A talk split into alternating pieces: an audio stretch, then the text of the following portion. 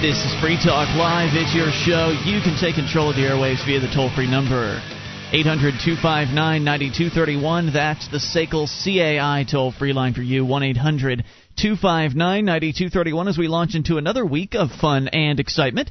And it is Ian here with you. And Guard. And Mark. And of course, you can join us on our website at freetalklive.com. All the features there we give away. So do enjoy those on us. Again, that's freetalklive.com com.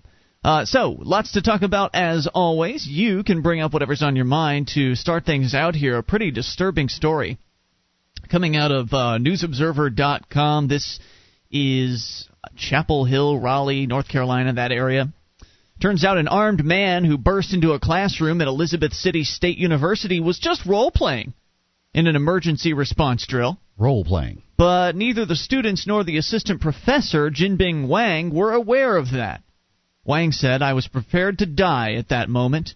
The Friday drill, in which a mock gunman threatened panicked students in the American Foreign Policy class with death, prompted university officials to apologize this week to Professor Wang and offer counseling to faculty and students. wow.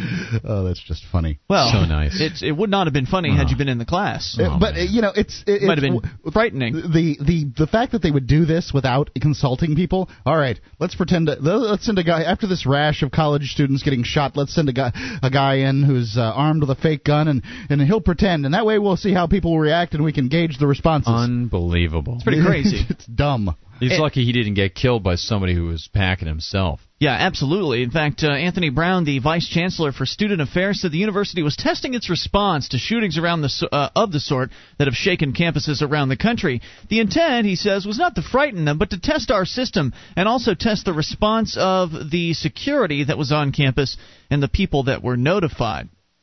I'm sure that is just making those people feel much better.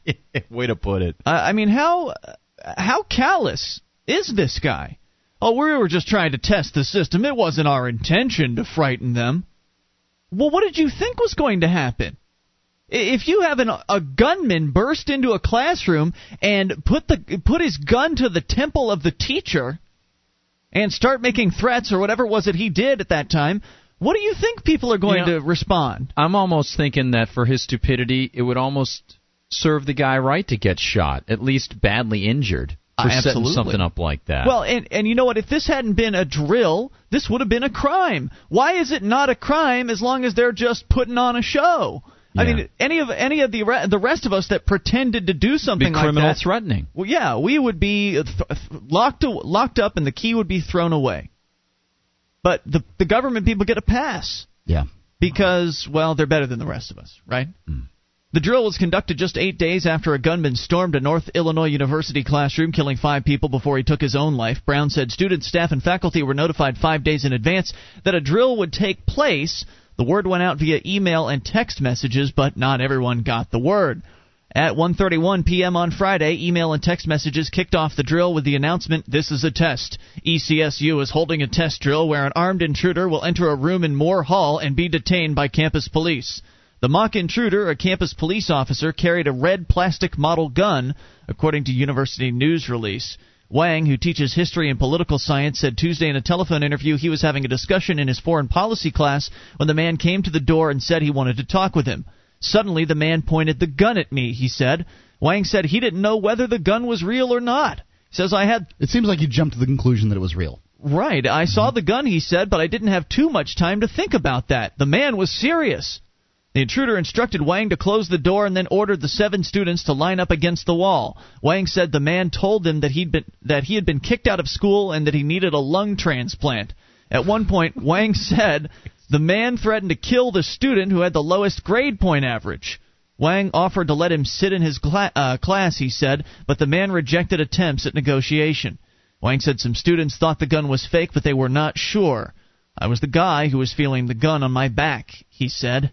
After about ten minutes, the class heard people talking outside the door, and campus police rushed in and subdued the man. Even after it was over, no one explained it to him, according to the professor. He said colleagues told him that students in another classroom blocked a door with a table and chair, just as students did in Virginia Tech. Uh, during ECSU's drill, some students sent text messages to their parents. Another staffer told Wang that students said they were prepared to jump out of a window. Can you imagine what would have happened if kids had jumped out of the window mm-hmm. and then they just had said, "Oh, just kidding here, guys. It was just a test. Why'd you go and do something crazy like that? Didn't you get the Didn't email? you get the memo? Right. The same thing that happens now is what's going to happen. Well, what do you mean? The same thing that's going to happen. If the students had jumped out of the window, the same thing's going to happen now. You know, some maybe somebody will get a reprimand, tops. There'll be an apology issued, and that's it. Right. Do you think the school would cover their uh, hospital bills? Probably. No way. Any broken legs? I think so. Uh, so the Virginia Tech shooting has led universities across the United States to reevaluate their safety and implement new procedures for identifying troubled students and notifying people in the event of an emergency. Many campuses have conducted safety drills uh, as though that's going to do something. You know, that reminds me of when I went to uh, to government school and there were the tornado, tornado drills where you were supposed to go under your desk and like just kind of huddle. What what do they have you to put your hands behind your head or something like that, as though that desk is gonna prevent the tornado from just ripping you right up out of uh, the old off of the duck floor. and cover stuff from nuclear bomb days. Yeah, that you know? kind of stuff. Yeah, yeah. Yeah, well, they're just hoping that way the body's closer to your desk so they can identify everybody when they when they go through the uh, the roll call sheet. You know, I, I'm sh- I'm I'm sure these ridiculous. Well, I'm sure these police and the security guys at the school i'm sure they're very very concerned and i'm sure they're trying to do what you know what they think is is right to uh, to improve their response time and their accuracy and whatever uh, but it doesn't seem to be like it doesn't seem to me they're they're very effective at it. it. It seems like they're just scaring people ever more so. Why don't we just let kids carry weapons? I mean, wouldn't that solve the problem? Because then you don't have to sit there and uh, and hope that the uh, that there's going to be some sort of knowledge passed on to uh, the school administrators that your your classroom is being held up. I mean, if if no one in the class has access to a cell phone, or if, uh, for instance, if the gunman is holding the class at bay and he's, you know, basically tells anybody, hey, if you move, you get a bullet. You get head. a bullet, so right. don't try for your cell phones, kids. How else are you know how else seems are you going to know? It seems to negate the possibility that the criminal mind is going to be invading a place like that, or at least diminishes it. Because criminals change their behavior. We've seen this over and over again. You know, John Lott's book is so great, More Guns, Less Crime, mm-hmm. describes how in areas that where they allow concealed carry or open carry, uh, violent crime drops, and in the areas nearby where they don't allow them, violent crime increases. Other types of crime uh, increase but nonviolent crime decreases in those areas where you can carry weapons. And of course, you know the the mentality of the criminals is, look, even if even if the criminal is on a suicide mission and he says, I don't care if they've got guns, I'm going to go in and take out as many people as possible. He still won't be able to take out as many people as he could yep, if they were unarmed. It's just True. absurd.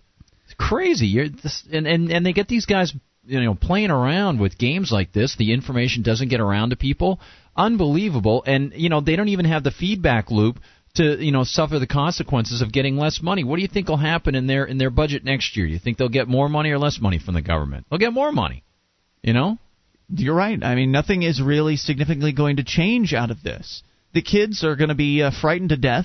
The teacher obviously was scared. Oh. uh, he had a gun he he thought he had a gun in his back and a madman in his classroom and you know, you were talking about whether or not if the kids had jumped out the window, if they would have gotten anything from the school. I, I highly doubt whether the school would voluntarily give the money. The They'd kids have to would be probably sued. sue. Yeah. Exactly, and then uh, you know, a third of that would go to the tort lawyers. Well, it's your fault. You didn't get uh, get the email. Yeah. is there is there an obligation to check my email every single day, or so I know Apparently. what's going on with the the school? Apparently, It's just absurd. 1 800 259 9231. Your thoughts here. The uh, university's chancellor said in a prepared statement the drill was a learning experience. He said the university needed to increase the usual scope of scenarios, which generally involve hurricanes, tropical storms, and evacuations. Says, uh, unfortunately, we learned lessons from frightened students that result when live that result when live scenarios are carried out. However, we want our campus to be ready in case uh, in case of such an event. It almost sounds like he's ready to go and do this again. Doesn't really sound like he's even apologetic towards this. More on the way. You take control. Bring up anything. This is Free Talk Live. This is Free Talk Live. It's your show. You bring up whatever's on your mind. Toll free 800 259 9231, the SACL CAI toll free line for you. It's Ian here with you. Dan Guard. And Mark. And you can join us on our website at freetalklive.com. The features are for free, including the wiki with over 1,500 pages. Created by listeners like you. Go and edit whatever you want. Head, uh, head over to wiki.freetalklive.com to get interactive. wiki.freetalklive.com. Soviet, uh, Soviet style central planning just doesn't work. So, what's the best way to reach out to liberty lovers? Google Ads, direct mail, Free Talk Live, only you know what's best. You choose what project is worthy of your dollar. Go to freestateproject.org/donate and choose how you want to contribute. That's freestateproject.org/donate. Uh, we go right into your phone calls here. And then coming up, a, a couple more school related stories, and then a very, very disturbing uh, police abuse story that is, well, I guess you could say invasive. Yeah, really invasive. Uh, we'll get to that. But first, we go to Dave in Ohio listening on WAIS. Hello, Dave. Hey, guys. Tomorrow hey. I'm going to vote. I'm going to vote for Ron Paul, and I'm going to, if I have to, I'm going to make sure the machine takes it one way or the other. Excellent. How are you? Oh, okay. Are you concerned that the? Are you, do you guys have the electronic voting up there? We have the optical, not the optical, the circle thing, then you put in the machine. Yeah, gotcha. the optical reader. I've heard that some some of the machines, if you vote for Ron Paul, won't take the vote. Well, probably what'll happen is uh, they'll take your vote and then they just won't count it later on down the line. Now, that's what so, just some of the allegations have been. I don't know. I don't know how much of it's true and how much of it isn't. But I, I don't either. It's difficult. You know, you might as well trust in the voting system because what else is there? There you go. I'll keep you guys informed. Good luck, Dave, Thanks. and thank you, sir. 800 259 9231 to the amp line. Let's talk to Sean in, uh, I don't know where you are, Sean. I forgot. Oh, Virginia. Virginia. For some reason, I wrote down New Hampshire. Anyway, here you are. What's on your mind? Yeah, yeah I got a um, speeding ticket earlier today. And oh, then no. I listened, I listened to your podcast about, um, you're talking about you sent the letter to the parking bureau. Okay. So I just thought that was kind of interesting, and if I was wondering, maybe it wouldn't apply to a speeding ticket because when you go to the DMV, you sign that paper, and I'm sure that paper says you're going to um, abide by all the speed limits and all that stuff. So, no, you can try this cockamamie bullcrap anywhere. Well, now hold on a second. Yeah, I, thought, don't I think thought it's... it would be fun, you know, just to send it in and see if I get like a letter back. You know how you get from the senators that says we don't. It's just like some it has nothing template, to do with what you, know, said. The template that says, "Yeah, we're going to do this anyway." So I, I think it's mo- most likely that they're just going to ignore uh, what you send in, and that's what I'm predicting they're going to do with me.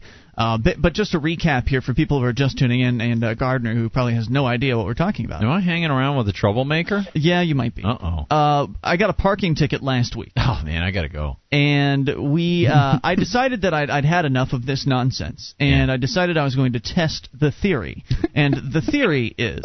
The theory is that uh, this is a government, a representative government that uh, gains its powers by the consent of the governed. Right. Right? That's what people have been saying since the founding of the country. Yeah. That uh, this government's legit because we're all consenting to it. Well, I've decided to see what happens when I withdraw my consent, and so I have sent a, uh, a, a I've sent mail to. In fact, I hand delivered it, so they can't say they didn't get it.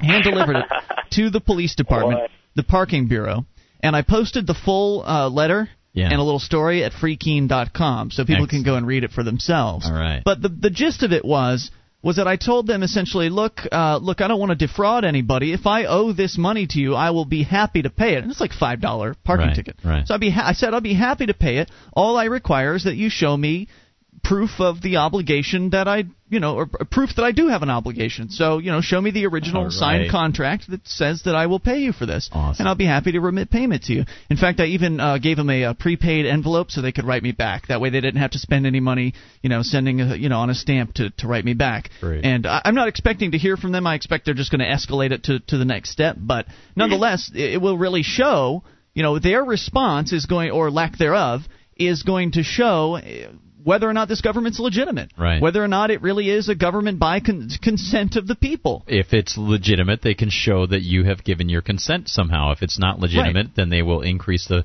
the fine level and increase the pressure and coercion to make you pay. Exactly. Then they will be showing themselves as a gang of thugs, which Yeah. is, of course, what I believe that they are. But I would love to be proven wrong. There is another way they could show they're legitimate, and that is by uh, by essentially doing as uh, by agreeing with what I'm saying here by saying, oh well, you know, you don't have to pay.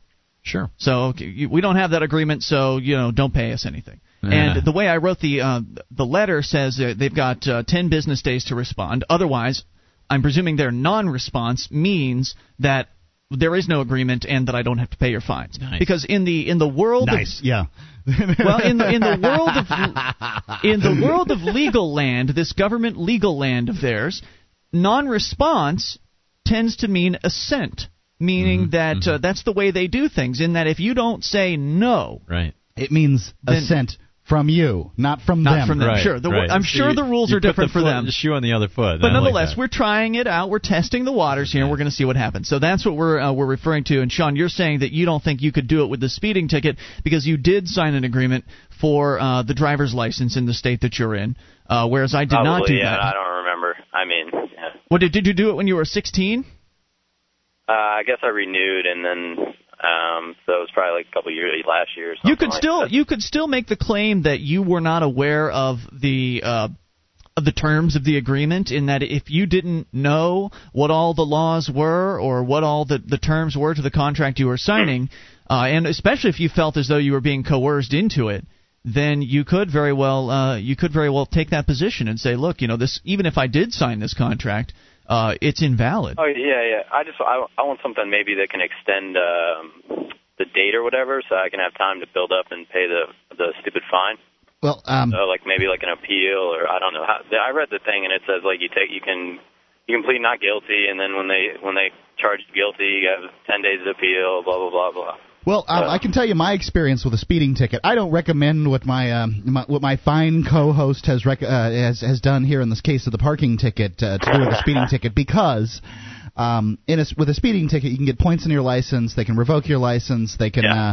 uh, um, and the when when you start doing multiples of a speeding ticket, it gets really expensive really fast. He's talking about a five dollar parking ticket. If you want to try this uh, this kind of hokum, Five dollars? Where do you guys live? uh, That's, what- for, that's like nothing. New Hampshire, right? If you want to try this kind of hocus pocus, nothing go for out five and get a parking $5. ticket. The lowest like thirty. There you go. Go out and get a parking ticket for thirty bucks and, and try this little hocus pocus on your own. I don't wait, think wait, there's wait. any extension. not by the way. I don't think I'm gonna risk it. I was. Yeah. Let I me tell you what be a good happened with my speeding ticket. Um, I went down to Massachusetts and uh, I, you know got caught for speeding. I guess I don't know uh, whether I was or wasn't, but I I said not guilty and went in front of their little magistrate and. Uh, he cut the speeding ticket in half. Basically, he was ready to wheel and deal um, it, because I went to the court date. So, yeah, so maybe that's what you should do. and. I'll then. say a good a good amount of people got out of it. Yeah, you probably can't get an extension, but you can go and challenge it. And, And the trick is um, never admit how fast you were going. Never say that you were going over the speed limit. Just say you were keeping up with traffic. Yeah, or you can say I thought it was a reasonable rate given the conditions. good luck, Uh, Sean. Thanks for the call. Let us know how it goes. 800 259 9231 is the SACL CAI toll free line. Now, Mark, why are you. Why are you coming down on me, man? Hocus pocus? What's, what's the name calling all about? No, no, I, there was no name calling at all. I said it was hocus pocus. And This isn't a, this isn't a magic trick. but, uh, right, right, and that's the thing. I'm We're saying. testing the theory of cons- government But by I don't consent. want to test it with Sean's license. Do you understand? That's why I I'm. You're you're taking the, the a fine amount of risk. Your five dollars will jump to fifty five, and you'll pay it and fine. Well, there, I've actually got a response from a New Hampshire law enforcement officer as to what this might ha- what might happen with me. More coming up. Scientists have discovered a human hormone that increases people's trust in each other, oxytocin. And for the first time with Liquid Trust, you can harness this power. Buy Liquid Trust now at 800 507 3718 or liquidtrustspray.com. Use code FTL to get free shipping.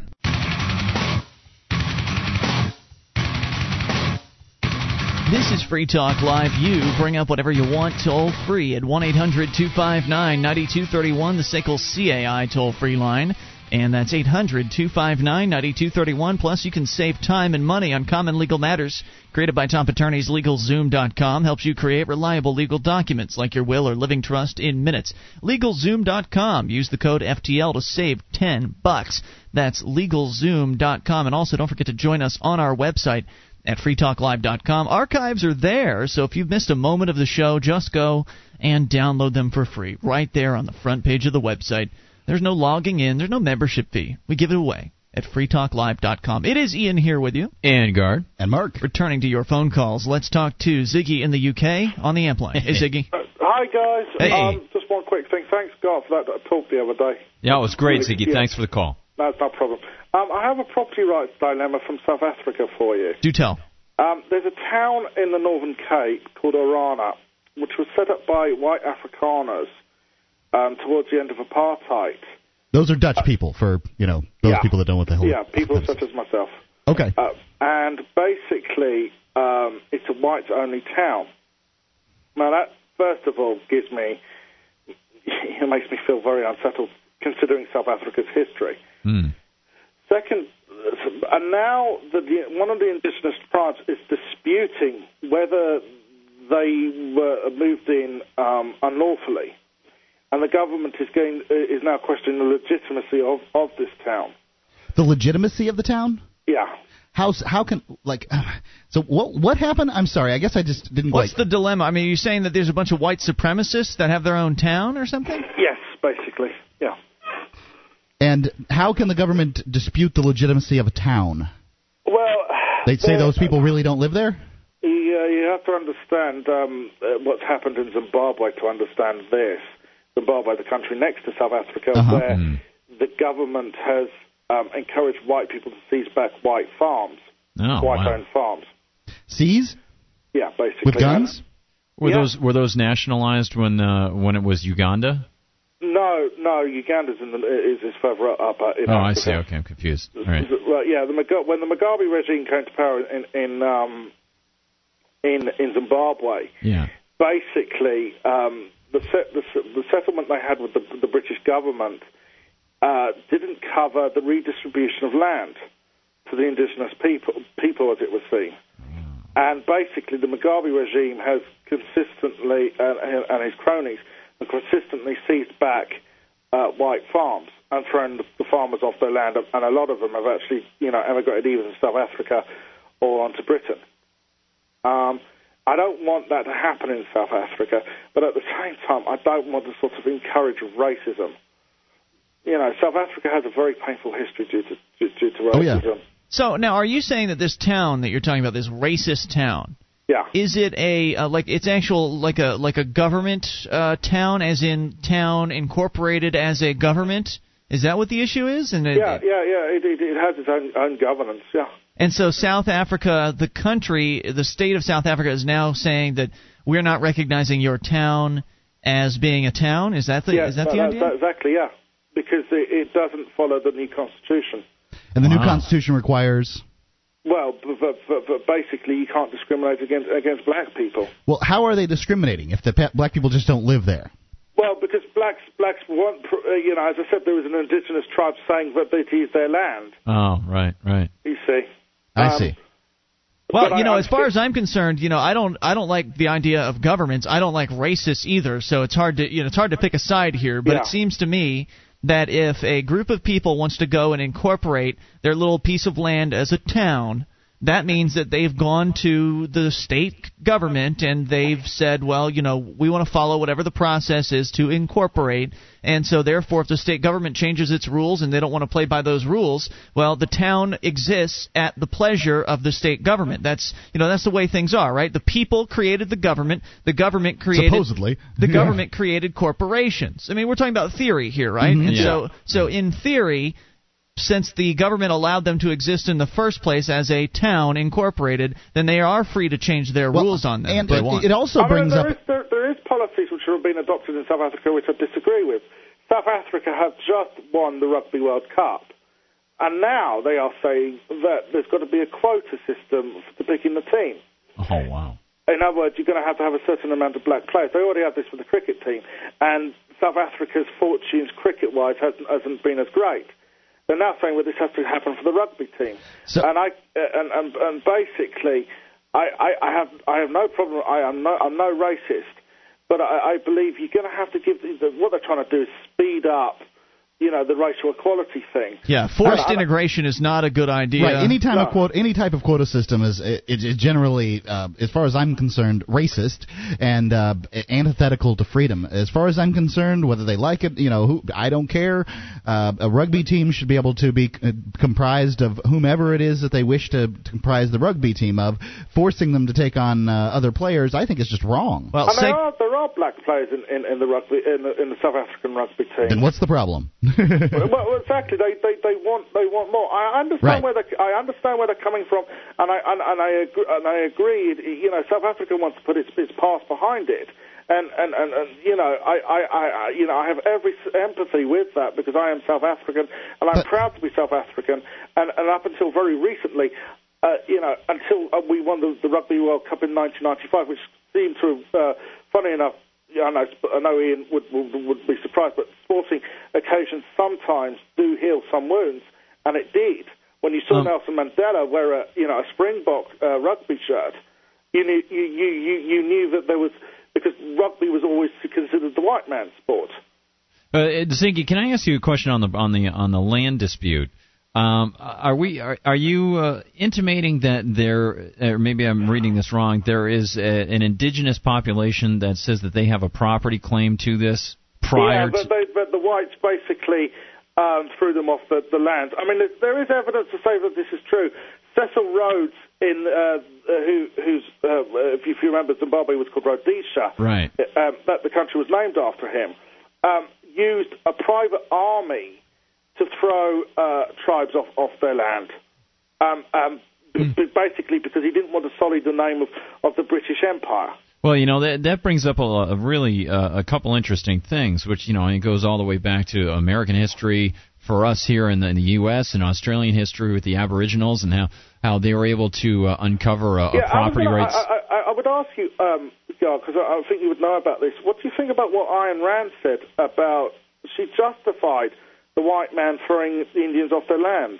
I have Uh, seen it. yeah, I you haven't know, seen it. I don't know. I, it's it's to me it, it opens up a very as Ian said it opens up a very theoretical branch, very abstract branch of whether or not uh, even property rights can be supported uh, through any sort of uh, uh, philosophical construct. Uh, whether you know uh, having have, having some sort of a right to property is vested through a Lockean sense of having put your energy into it and therefore uh, it becomes partially your property, or if it's a squatter's right sort of a thing. Uh, you know, with Ayn Rand, can you extrapolate or expand a little bit more? Um, Um, I, I, I, I'll search out the quote and I'll email it to you. okay, thanks, thanks, Ziggy. When it, when it comes to uh, returning property to uh, indigenous people and that kind of thing, you can really go back a ways. Um, you know, I'm, there could be disputes in our courts over um, which Indian tribe actually claims to own a particular piece of land. You know, do the Cherokees own it or do the uh, Apaches own it? Whatever. Um, you know, whomever it is, they're, they're nowhere near each other, by the way, those two tribes. But you know it's it's difficult to uh, ascertain. I don't think if the person if if somebody's not alive to make the claim on the land certainly that claim um, has no validity. So therefore um, any of the, the claims for reparations for slavery sure you can have reparations for slavery as long as you were enslaved. Well, you know, the, the thing is, as far as I'm concerned, I'm not, I'm, I, I am not, you know, we, our generation shouldn't have to pay for the mistakes of, uh, which happened 150 years no ago. it, it Yeah. seems Absolutely. it seems ludicrous There's to no me. way that I could be responsible for what my ancestors might have done uh, Right. a few hundred Some years of your ancestors, I mean, as far as I know, my ancestors were over um, in Germany farming potatoes for the overlord and bearing his bastard children. Thanks I for the call as always, dude. We appreciate it. 800 259 9231. You can bring up whatever's on your mind. A little bit more analysis of this particular situation because it's just disgusting people on all sides. Uh, we'll continue. This is Free Talk Live. Bring up anything.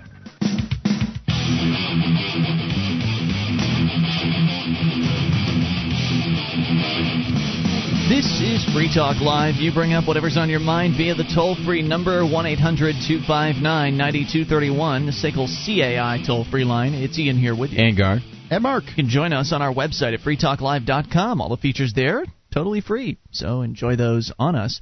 Again, that is freetalklive.com. Um, speaking of freetalklive.com, I should mention that uh, we need you to go and vote for us. So go right now if you want to help Free Talk Live out. Uh, we need your votes because we're down this month.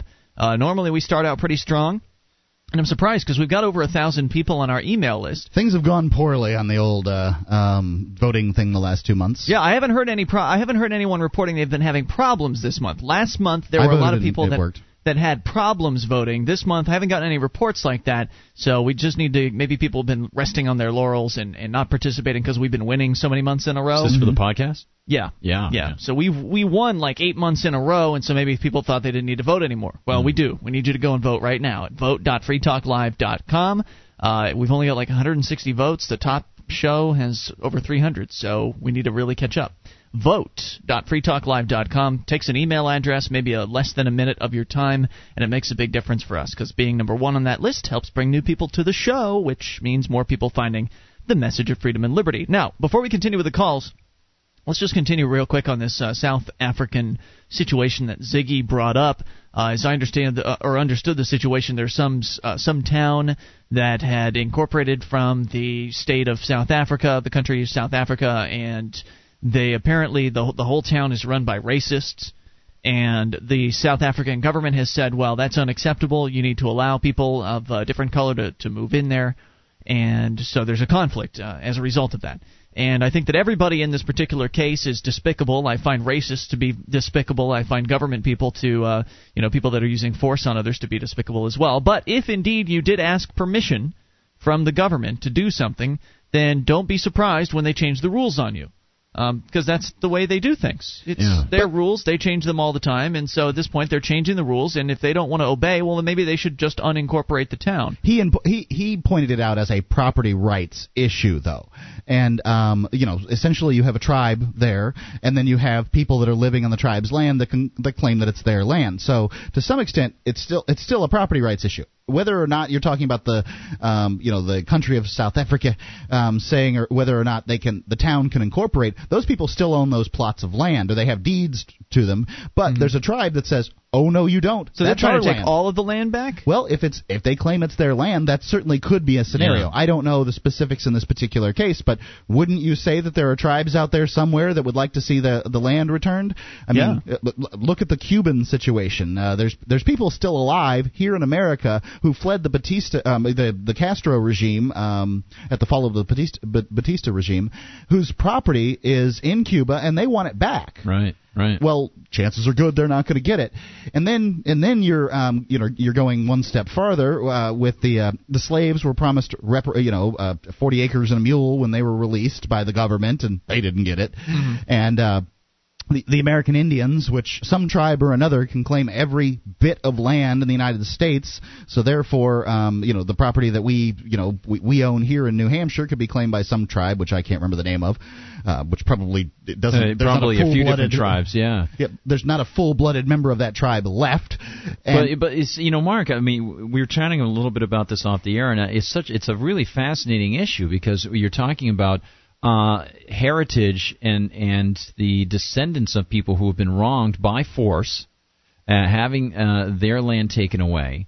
Uh, and then how do you handle property rights in that case? Well, uh, what I say is I've got enough problems with property rights and the government respecting my property rights today, let alone trying to sort out the property rights of um, you know uh, two or three or four generations ago. I just don't think Right. we can.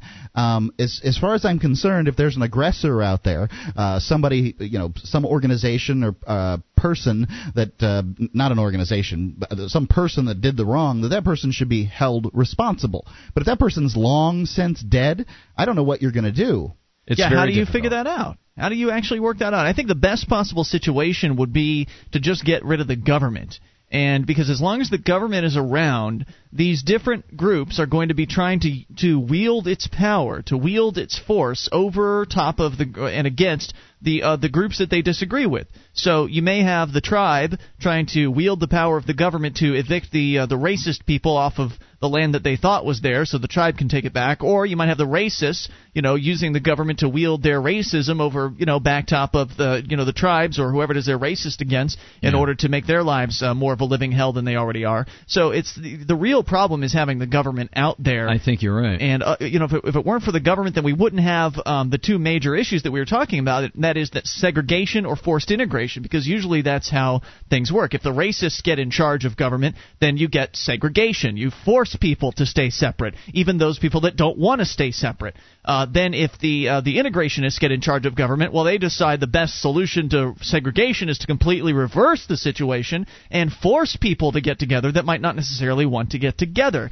And so, what you have there is then you engender even more hatred amongst those who were already racist and those who resent being forced to be around the people they don't want to be around. So, You neither know- of those solutions is uh, is very good. So, the best option is to just wipe out the uh, wipe out the state. I was chatting with uh, Jason of uh, SACL. Uh, SACL CAI. SACL CAI, awesome. And uh, we were talking a little bit about property rights and how um, you know property rights uh, in our tradition historically is based on John Locke's idea of God-given innate rights to the ownership of your yourself and your skills, and then when you apply your skills to land, then uh, you have a property in that land uh, because you need land to be able to survive. You, and if somebody will be able to control that, then you have no surety that you have any control over your own life, which then takes away your right to your own life. So he draws it out, and it's sort of a logical concept, but it all stems from a religious side of it. And we were talking about a more secular approach.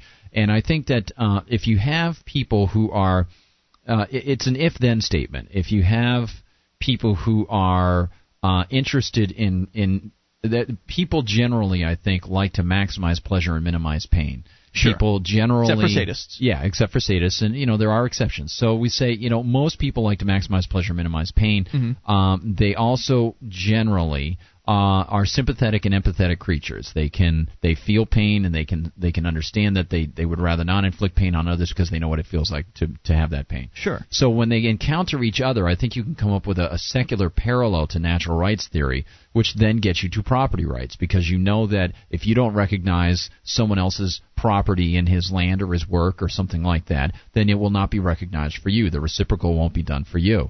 Right, and Um, then as a result, a lot of conflict will ensue, which Yeah, is where if, if you got rid of the state in the South African situation and the tribe decided it was going to try to take its land back, then the racists would have to defend what they thought was their land, and you'd have conflict. But again, you already have conflict with uh, one group trying to wield the state's power over the other.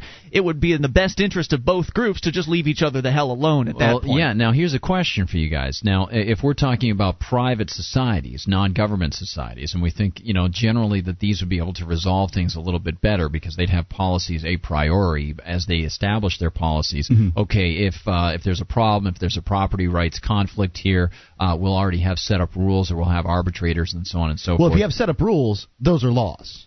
Uh, If you have arbitrators, what you're going to see is a bunch of different decisions all over, you know, in different areas of the spectrum. You're going to see, well, if, if I came and took your property and then you, we go to uh, arbitration, likely you would get it back from me. Yeah. So and and then obviously then the Indians would want to take their um, you know claim in, and then maybe they would, maybe they wouldn't, and somehow the arbitrators would you know you would probably use some level of precedent to make their decisions, and um, you, you know they would use some level of discretion to make their right. decisions. Now so, here's here's the question. Now we we assume that those who don't go along with the rules, I'll call them rules. If you want to prefer to call them laws, I would rather call them rules. if you have lu- societal rules that system. people have to follow, then you've got laws. But it's Well, you could call it voluntary. private It's- law, It's, if you wanted voluntary. to. Only- these, so- these would be voluntary private law. Let's, if we'll they're say that. voluntary, they're really not rules. They- well, Yeah, they would yeah, be agreed to rules. I mean, when you're yeah, you're playing by the rules of monopoly, they say okay. But we're how do I agree? You give your consent in a voluntary. We're talking about voluntary. To whom? Where? now.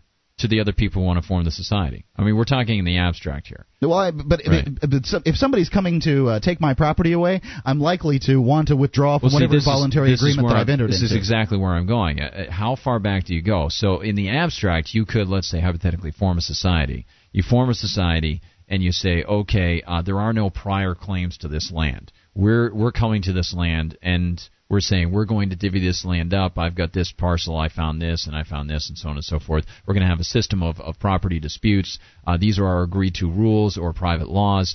Uh, but what happens then if you are invaded and you get taken over Mm-hmm. uh, by some other power that doesn't recognize those rules? Then the It's rules theirs. change, I guess. Right, and and this is Might what it comes right down to. case. Power of the gun, I'm afraid. This is what it comes down to: protecting yourself, and um, those societies need to come up with their own private defense forces. Absolutely. 1 800 259 9231. And in a free marketplace society, defense and protection would be in demand. So those forces would rise up, I think, relatively quickly. Yeah. Uh, more on the way. Hour two is coming up. We'll talk to Angio as well as Carl and your calls as well. Free Talk Live. It's time to pick a candidate, a serious candidate for president, and start moving forward. That candidate is George Phillies. This is George Phillies, Libertarian for President. I approved of this message. Paid for by Phillies 2008.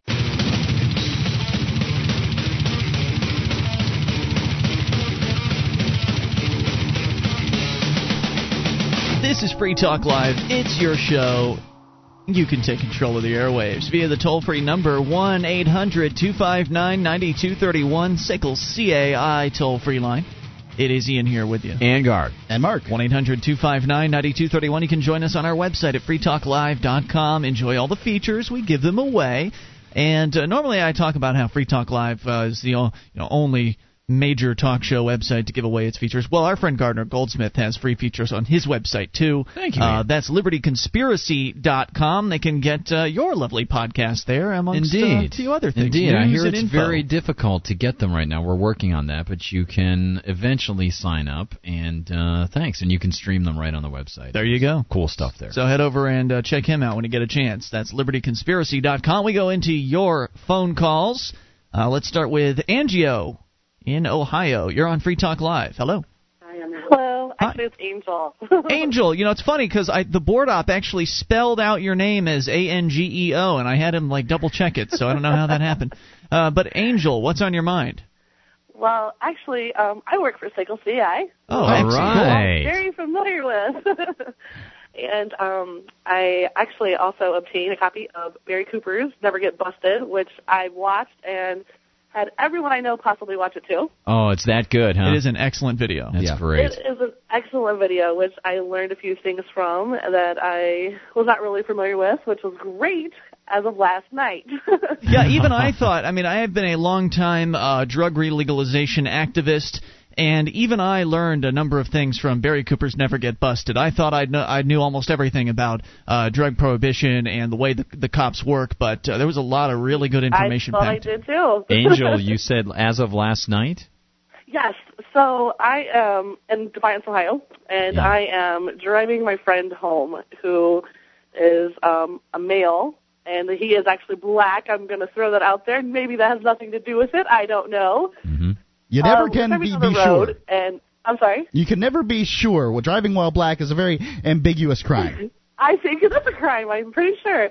um, so I'm driving on the road, and granted, I am speeding. I'm doing like 67 miles an hour. That could be the problem. It's, it's really only a crime if the cops are rednecks. I mean, the the more redneck the cops are, know. the more likely that'll be a crime. Well, let's just say we were headed to a town called Hicksville. Okay, uh, Okay. there you- there you go. Perfect. So we are the only two people on this entire road, my car and the sheriff car, which is far enough away that I kind of see him coming at me. So I start to slow down, and by the time he gets up to me, I'm doing about 62. He pulls me over, of course, and he was acting very polite, very nice. Um, asked for my identification, my information. He said he clocked me at 67. Um, you know, did the whole spiel. And uh, he said, you know, hey, as long as you know you don't have any warrants for arrest or anything like that, I'm just going to give you a warning. And I'm like, okay, and you know, totally fine, no reason for me to be in any trouble. Sure. And as he's walking away, he shines the flashlight in the car, and he says, and by the way, who is your passenger? Oh. So you know, okay, fine. I you know, give him his name. He lives in Indiana, where we're going. Um, and I'm taking him to work. And he's like, okay, well, what's your name? Uh, writes it down, and he says, well, as long as he doesn't have any warrants either, then you know, I'll write you this morning. I'll let you go. Hmm. And we're sitting in the car. He goes back, and ten minutes goes by, and we're still sitting there. And I look at my friend, and I'm like, "Do you have any warrants?" And we're laughing because we're like, "No, we don't have any warrants." You know what? What is he? You know, what's going on? What's taking so long? Well, they always they always do that. Just as an aside, I mean, if, even if it was just you, it would have been a ten minute wait at least anyway, because it's an intimidation tactic. They uh, they they take your they take your license and they just go sit back in their car and they drink their coffee and eat a donut. Play cartoons Uh, on their computers. Yeah, now. as they you know they they want you to sweat it out basically. So I'm sorry. I go ahead with your completely agree. So I'm sitting there and I'm talking about it, and, I, and I'm actually telling my friend that I'm like, you know, I think he's trying to like worry us. I said, or I guess maybe he's waiting on backup. And as soon as I said the word backup, and mm. mind you, like I said, we're on this country road, me and the him are the only car there. I see flashing lights coming mm. down the road, and I'm like, oh my gosh, what is going on? You know, and I, I look at him, I'm like, are you sure you don't have a warrant? He's like, I'm sure I do not have a warrant. Yeah. These cops like pull in the middle of the road, acting very like like we just robbed a bank mm-hmm. basically. Oh boy. They jump out of the car with their guns and they're you know, they say my friend's name and they're like, Step out of the car, step out of the car Holy mackerel. and I'm like, Oh my god, you know, he so he like, you know, steps out of the car and at this point they're already grabbing him, shoving him against the side of my car, like, you have a warrant for your arrest and he's like, Okay, I don't even know anything about this. It's from a traffic ticket ten years ago. Oh. H- How long Ten ago? years Ten ago. years? Ten years ago, 1998. Yes. They He had a couldn't go to his ticket he did house and and uh, bother him um, for a traffic ticket that, that's that old. I mean, they couldn't Um, send him a letter. Oh I man. Know. And you know, maybe I don't know the circumstances. Maybe you know they sent him a letter. I don't know. All I know is it's from ten years ago. Hmm. And you know, did they? So- how much? How much force did they apply to him? How much? How scary did they, sound? slammed him against my car. Right. All Yeah. for a non-violent offense, and they know all about it, and they get their kicks, they get their rocks off doing something like that to a guy when they could have just reasonably gone up to him and said, "Hey, you know, you've actually got an outstanding warrant." Uh, uh, Yes, you know, it could have for- been very calm. I mean, Oh. you know, no big deal. So, Right, but they want him to react badly. That way, Yes. that, you know, they Yeah. can Right. react even worse. The- and he the- was cops, not. He cops was have completely gone like, from I'm, I'm just going to work. You know, like I didn't know I had a warrant. You know, why would I know I have a warrant? You know, I don't know. Right, they've gone from So- peace officers, you know, to protect the peace, to these sort of escalation experts who, uh, you know, know all the little buttons to push and how to get a person to to overreact.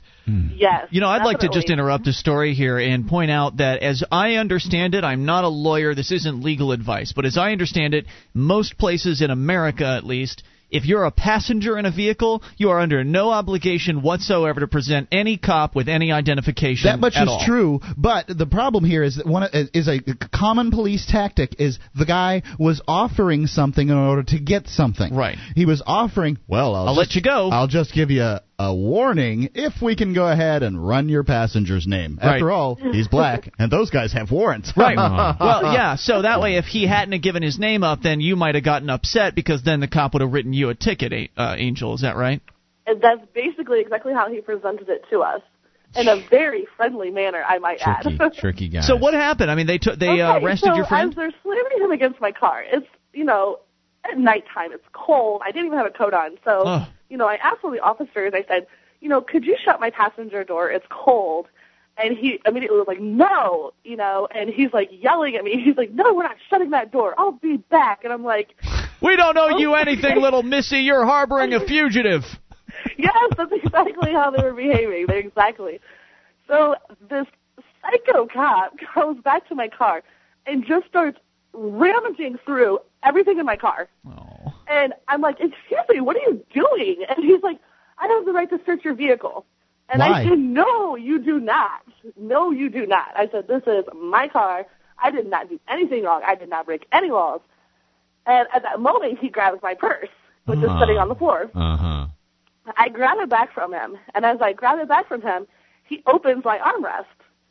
And so I shut my armrest, and I'm like, "What are you doing?" And he said, "You know, I have the right to search your vehicle. You know, you had a felon in your car." You A know, felon. Hold on. How, it, it's a Maybe traffic after ten years, felony? a felony or something. Who How did knows? the traffic get, a traffic ticket get to be a felony?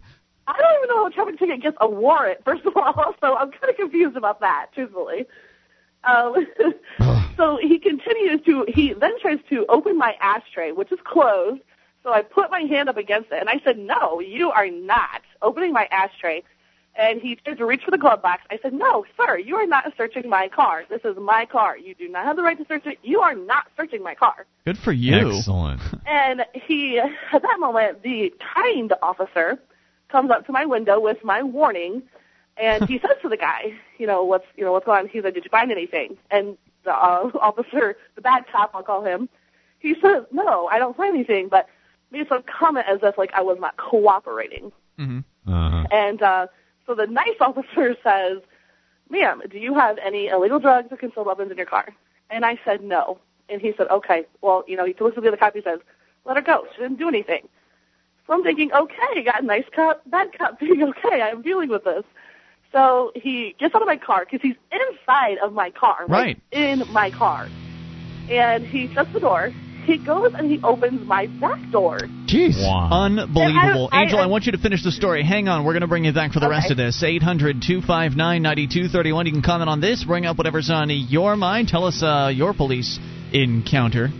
Just another awful, awful situation. And uh, we'll get the rest of your moments with Wow. Angel. You can take control. Bring up anything. 800 259 9231. Thank goodness those guys are out serving and protecting us, right? Right? This is Free Talk Live. Bring up whatever you want via the toll free number 800 259 9231, the SACL CAI toll free line. It's Ian here with you. And Gard. And Mark. And you can join us on our website at freetalklive.com. The features there are for free, so enjoy those, including archives. If you've missed a moment of the show, get them right there on the front page of the website. Uh, free for the download at freetalklive.com. Free Talk Live is brought to you by our uh, good friends at SACL CAI. They purchase charged off receivables, they do early out billing, and they do collections, and they do it in a whole new way. They collect with respect. SACL CAI, you can check out their banner at freetalklive.com. Consider it a personal favor using them. freetalklive.com. Well, yes, and they get the job done as well. They're very good. Mhm. All right. Speaking of Seiko, we actually have one of their employees on the line. Uh, An- uh, Angie, rather, excuse me, A- Angel. Angel. my pro- my apologies. Angel is back on with us now. Angel, last night you were pulled over by the police. You had a friend in the car with you, uh, and the cops they said they were going to give you just a warning as long as y'all came back and uh, checked out clean, no warrants, nothing like that. Turns Yeah. out your friend had a warrant for uh, from 10 years ago when he allegedly didn't pay like a ticket of some sort. Yes, a traffic ticket. And so the police then went into uh, just violent mode and started roughing up your friend, arresting him. And during that process, one of the cops began poking around inside your car, starting trying to open uh, open up various different uh, c- com- uh, compartments. And you asserted yourself, and you said, "Excuse me, I don't give you permission to be here." He claimed he had the right to search, but even though he claimed that, you still continued to rebuff his efforts, and uh, you demanded he get out of your car. He did pull out from the front seat, and then you were about to continue the story when he uh, opened up your uh, your I guess the back seat door. Yes, he opened my back passenger door, and at that moment, I'm screaming at him, like, you know, get out of my car. You have no right to search my car. And at that moment, you know, the good cop is still standing here at my window, and he told him, okay, she didn't do anything, let's go, type situation, Mhm. um, acting very nice and kind at that moment. And he says, ma'am, I just need you to sign this warning, and we can let you go. Sign I have to said, sign the warning. So- That's the way it works in warning, Ohio. Yes. Okay. which yeah, that's humorous in itself. However, I learned from Barry Cooper a couple things about this. As soon as you sign that warning, you have the right to go. So I grabbed it, you know, signed the warning, and he says, "We have a few questions for you." But at the exact moment when I handed him that paper, I put my car in drive. What, and what about he your handed friend? me the ticket and said, "We have a few, few questions for you." And I said, "Sorry, sir, I'm gonna, I gotta go." And I drove away. Wow. But I'm pretty sure at that exact moment, that's when my good cop was about to go bad cop on me. Yeah, Right. no doubt. Um, Wow. It, it gets a little actually funnier than that. So Good I for you, by the way. I mean, congratulations to you for number one, asserting your right to be free from unreasonable search, uh, and and making it very clear to those cops, even when they were trying to search you, uh, continuing to refuse that. That was really that was very brave of you. And then to to pull away after that fact. Uh, someone else might have just asked, you know, uh, well, am I free to go now? Uh, in which case they would probably have to answer in the affirmative. Uh, but you just went ahead and and did it. So go ahead with your story. which again I learned from Barry Cooper. Thank you, Barry. um, so I pull away, and you know, I so I completely leave, took a different way home, opposite of where these cops are still sitting. You know, arresting my friend. Um, you know, they had everything pulled out from his pockets, et cetera, et cetera. Um, so I went and you know made sure everything was okay. Waited a little bit. I went to the sheriff's station where he was, and I'm like, "It's a traffic ticket. It's got to be cheap. I'm going to bail him out."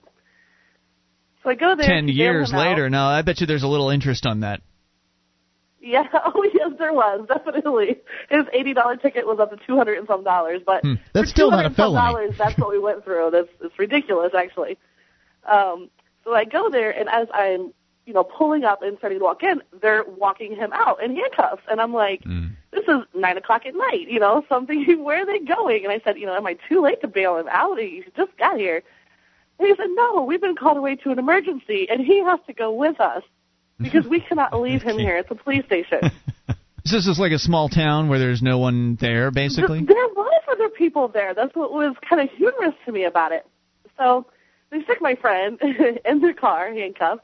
Um, the Poor guy. they proceed to walk around my car with a flashlight, looking inside of my car.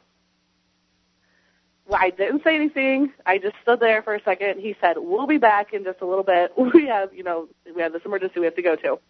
So they go to this actual crime that's being committed. Yeah. Arrest this guy, put him in the back seat with my friend. Nice. Who's, you know, not like there for a traffic ticket. So violent criminal probably versus your friend. Yes, Sitting. yes, exactly, exactly. Um, and then bring them back to the police station, and, and they finally let me, you know, post bond and let me go.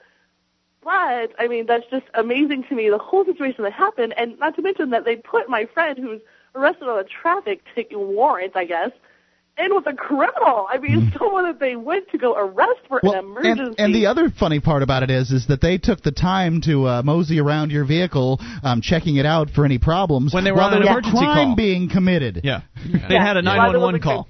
Yeah. yes, exactly, exactly. Wow. That's an amazing story, Angel. So what's your fr- what's going to happen with your friend here? Is he uh he's got to go to a court date or something? Yeah, he just has to. He's already paid it, you know, because we paid the bond, which was the ticket and everything. He just has to appear. I'm assuming so the judge could yell at him Yeah. for maybe not paying his ticket ten years ago. But Wow. that's it. He just has to pay. And the, and the lady, you know, who was uh, you know signing us out and stuff, she even said she's like, "Oh, you just have to appear, or else they'll issue another warrant." Yes, they will.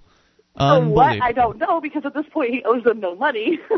Well, for failure to appear is what it would be. Fa- Right. failure to obey their demands. And I, I wonder if uh, they would be searching to try to find a search warrant for your car or something like that in the meantime, you know? No, I don't think so. That's, Very that's pretty possible, unlikely. However, They'd have to No. they'd have to have some sort of probable cause or, or something like that to in order to get that warrant. of course, but- it depends on the leeway of the judge a lot of times. Good know? for you, and you know it's it's great that you work for an employer like Jason uh, Sakel CAI, where he's going to uh, you know applaud you for standing up to the police, Yeah. whereas many other employers would be uh, frightened to death of what you did.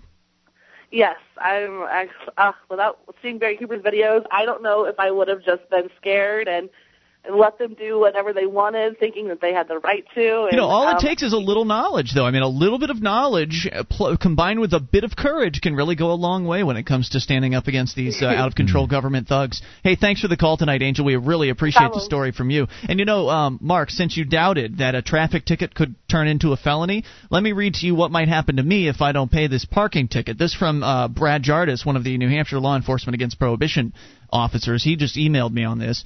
He said, uh, What a municipality can do to someone if they don't respond to a parking ticket is issue them a must appear summons to district court. Then, if you don't show up in court, or you show up and are found guilty and refuse to pay the fine, the DMV can suspend your license if you don't show up, or the court can order it For a sus- parking ticket, they can dis- suspend your license. that's what he's saying. He says, uh, or the court can order it suspended if you fail to pay. Now, even though you do not have a New Hampshire license, your driving privilege in the state will be suspended. Get caught three times driving after suspension, and you become a habitual offender. Get caught driving once after that, and you'll do up to seven years in state prison. Wow. Wow. Wow. Mandatory at least one year is what I would have to do. Wow. That's amazing. So the Bet left. it comes to that, you pay that five dollar ticket. if you don't respond, they don't take too kindly to that. 1 800 259 9231. The question, though, will be uh, will they respond to my request for a response? Bradley, way to go. They probably won't. They're probably going to ignore me. But we will keep you informed and in the loop, and also take your calls about whatever you want to talk about. 800 259 9231. Carl's coming up. Rob in Georgia. Your calls about anything goes if you make them. This is Free Talk Live.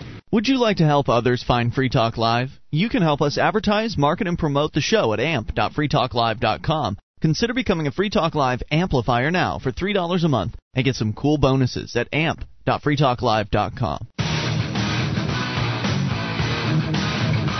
This is Free Talk Live. Bring up anything toll free 800 259 9231. The SACL CAI toll free line. It's Ian here with you. Vanguard. And Mark. 1 800 259 9231. You can join us on our website at freetalklive.com. We've got the Shrine of Female Listeners with dozens of ladies who've taken the time to send us their validated photo. So enjoy the shrine at shrine.freetalklive.com come. And uh, if you are a lady listener, we would love to have your picture submitted to the shrine. Uh, maybe uh, maybe Angel would will send her picture in if she's still listening, which would be fantastic. So shrine.freetalklive.com. March 12th through the 15th is the 56th running of the Mobil One 12 Hours of Sebring, presented by Fresh from Florida. The world's fastest sports cars will battle for 12 hours on the famous Sebring Road Course. For tickets and information, call 1-800-626-RACE.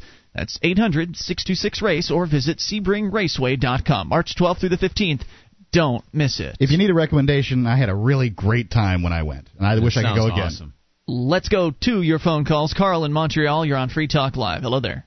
Hey, um, this is kind of a bit of old news, but it came to me in the uh, mail today, a newsletter about Benazir Bhutto. I don't know. There was a video, I guess, on the internet from her interview before she was assassinated on the David Frost show. I guess it aired in England. And the BBC clipped out the part of her interview, but in in this interview, she said that Bin Laden has been dead since 2002. And how how does she know? Uh, I guess because she was, uh, you know, had ties to the, you know, was she formerly was She the is in minister. Pakistan. And uh, she said that the same people who were plotting to kill her had killed Bin Laden in 2002, and he was dead. And all of this was a sham to keep the war going. And I guess they they clipped out the parts where she they said uh, that where she said that he was been killed, you know, and he's dead, and all of this was a lie. I guess a hoax. Interesting. But you know, just why did they clip it out? And then I guess it was you know the interview, the full uh, interview is on the internet. You know, uh, Um, John McCain's t- uh, running basically. Uh, you know, one of the things that he said is, "I'll find Bin Laden and I'll track him down and we'll bring him to justice." What a bunch of so nonsense. they're still using Bin Laden to uh, get stuff.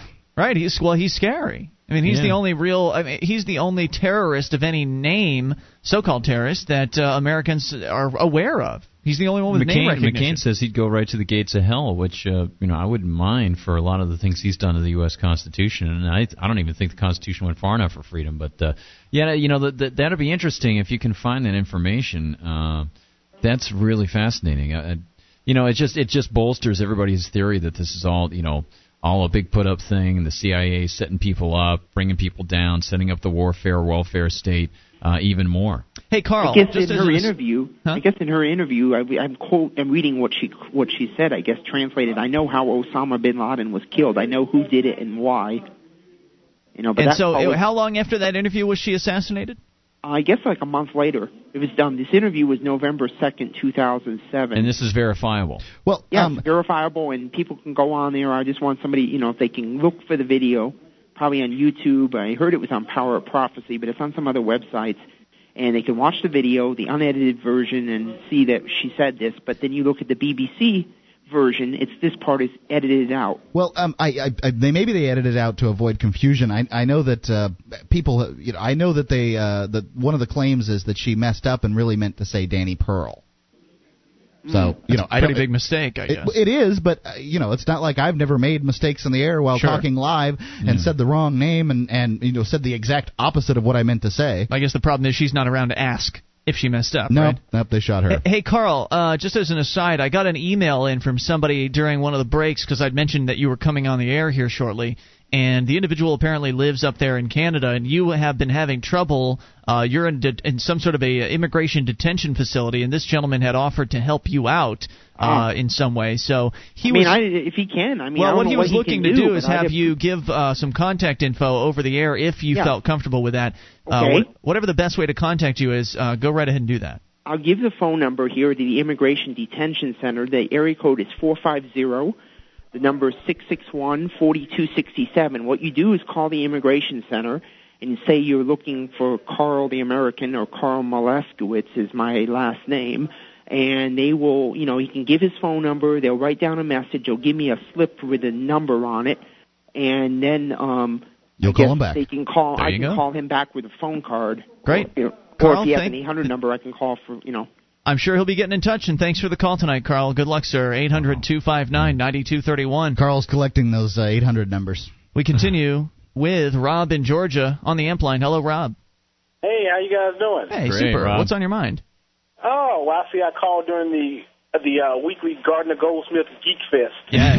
uh, although I guess you haven't you haven't geeked out yet, but I'm sure somebody will talk about reversing the polarity of the neutron. Oh before the night my God, man! You rock, Third Doctor. Way to go! Get your sonic screwdriver, baby. there you go. So uh, I was wanting to comment on some stuff that uh, you guys talked about on Saturday night. Okay, sure. Uh, caller called in and said that they were, I guess, listening to the Market for Liberty, and their impression was that the suggestion was to outreach to the intellectuals to convert the intellectuals. Um, yeah, that was their I impression, and I did not believe that that was actually what the book was suggesting. I, as I pointed out, that the book was, I think, pointing out the process that I, how ideas are delivered and distributed uh, from the intellectuals to the conveyor belts to the rest of society. I think he just simply misinterpreted it. But your thoughts? Well, you know, I haven't I haven't actually listened to the audio book yet. That's on my list. But the thing that I was thinking about is that this is a very common sort of attitude among libertarians. I, I believe that uh, the emphasis is on the the intellectuals and, as Mark likes to call them, the respectables. Mm-hmm. Um, but I, I think that I think that to a large degree we have been somewhat myopic because I look at the the libertarian movement as being like any other sort of religious movement. It's basically you're telling people this is a process and methodology which is a better way to live. That's what a religion is. Um, now it's a much narrower in scope sort of thing, but the, but I think that a lot of the processes uh, are very similar. And when you look at the successful ideas, successful sorts of religions, they didn't propagate through uh, appealing to the intellectual or the ruling class because they, the, the the ruling class, are the people who have who are most vested in keeping things the way that they are. Right. And they are the problem. Right. Exactly. And since the ruling class has essentially set up the modern system of intellectuals, you that's a tough road to hoe. You're talking about having people essentially work against their own uh, short-term best interest in a, lot, Yeah. in a lot of cases. So You know- it's really that's that's really a very difficult try, thing to try to do. I don't know if it, th- these terms go together, man, but uh, in a way, what we've got on, on the internet and in radio and things like that, uh, and, and with blogs and websites, is it's almost populist intellectualism or intellectual populism, where uh, the intellectual elites are ensconced in, in the universities. They're very well connected with the with the government, with grants, uh, the media. You know, they're regulated. Uh, but around here, in the unregulated uh, nooks and crannies, it seems like you know intellectual ideas can sift out to people in, in certain ways and, and people latch onto each other. I mean you've connected with us we've connected with you. Uh, clearly you're an intellectual and and it's uh, it's very interesting to see how there's almost a new underground intellectual movement. Yes, well, um, Hans um, Hermann Hoppe referred to them as the anti-intellectual intellectuals. um, yeah, and and and I I definitely like that sort of uh, that point of view, and, and I think that that is very important that those are the people who need to be outreached to, and that's that that is one of the great things about the internet because you really can't tell who those people are until until you throw the ideas out there and see who who hooks into the line. Essentially, Mhm. there's uh, it's not it's not the sort of process that you you know who the traditional intellectual is. They're working at the universities. They make themselves very apparent. Yeah. It is the it is those sort of underground intellectuals that you don't know about, and those are actually the people who you have to convert, and and you also have to convert the masses. I mean, Right, any sort of any sort of intellectual movement, well, any sort of moral movement, which is really the way I view this. It does. You have to appeal to the people who are basically being most harmed by the prevailing moral theories. Well, you know, Absolutely. it's interesting. Uh, on on my show, I, I've actually had conversations with the management, and they say, look, you know, uh, you have to try to do something to bring in people that are, you know, not as intellectual as as you know your typical conversation might be in your philosophical circles. And I say, okay, so so what I've done is I tried to pepper the show with uh, occasional you know popular issues and so on, and try to draw the lessons out of them. Let's but come back with more of this. Hang on, guys. 800-259-9231. We will talk to you about anything. This is Free Talk Live. This is Free Talk Live. You can take control of the airwaves via the toll free number, 800 259 9231, the SACL CAI toll free line. Uh, that's 1 800 259 9231. Join us on our website at freetalklive.com. If you enjoy the show, then shop with us. You can do it in two ways. One, you can buy some great Free Talk Live branded merchandise at our store. Go to store.freetalklive.com. Grab yourself Free Talk Live t shirts, hats, hoodies. We've also got other things like the uh, Free Talk Live lighter bottle opener combo, uh, as well as the DVD Classic Archive collector sets and more. All at store.freetalklive.com. For everything else you need to buy, Go to amazon.freetalklive.com. When you start your shopping experience through that link, Free Talk Live will get a percentage of your purchase. So you can get anything from new items to used items to uh, Gardner Goldsmith's book. Hey, all right, thank you. Which is called Live Free or Die, by the way. Yes. Uh, you can do all that at amazon.freetalklive.com and feel good because not only are you getting a great deal, but Free Talk Live is getting a cut. That's amazon.freetalklive.com. Back to Rob in Georgia on the amp line. Rob, you're talking about how uh, that in the the libertarian movement there seems to be an, a, a, very strange focus on trying to uh, recruit new libertarians from the uh, from the respectables, from the uh, from the intellectuals. And what you're pointing out is that the direction libertarians and liberty lovers should go is to recruit from the regular folk and the anti-intellectual intellectuals, as you were uh, d- discussing earlier. And I, I, have to agree completely. And a lot of the con- uh, the conflict inside the Libertarian Party, for instance which is one of the reasons why I no longer am really interested in involving myself with them, is over issues like, well, should we uh, should we talk about the war on drugs anymore? Because you know, talking about the war on drugs makes us seem like that's our only issue, and it turns so many people off. And it seems to me like the people that the uh, the war on drugs as an issue, re-legalizing drugs, the people that that would turn off are not the kinds of people that we want to be recruiting. They are the respectables. They are the ones that are comfortable. They aren't the ones that are getting, you know, having their sons and daughters arrested uh, every single day for uh, for minor drug possession charges or dealing charges. And it just it's just a lot of uh, much you know much ado over. Uh, over really these issues that uh, I, I think are very important, and people are saying, well, we just need to put them on the sideline here and forget about them. Uh, that's where a lot of the conflict comes in, and I think it's uh, it's misplaced. I think that we really should be uh, targeting the average folks. Any other yes, thoughts? Yes. Well, you know, the thing is, we know we know that um, the reason why people have concentrated so much on those sorts of intellectuals because that is the class that the people who came up with a lot of these ideas are from. So that's those are the people who they were most comfortable with speaking to. So that's why they they do what they do.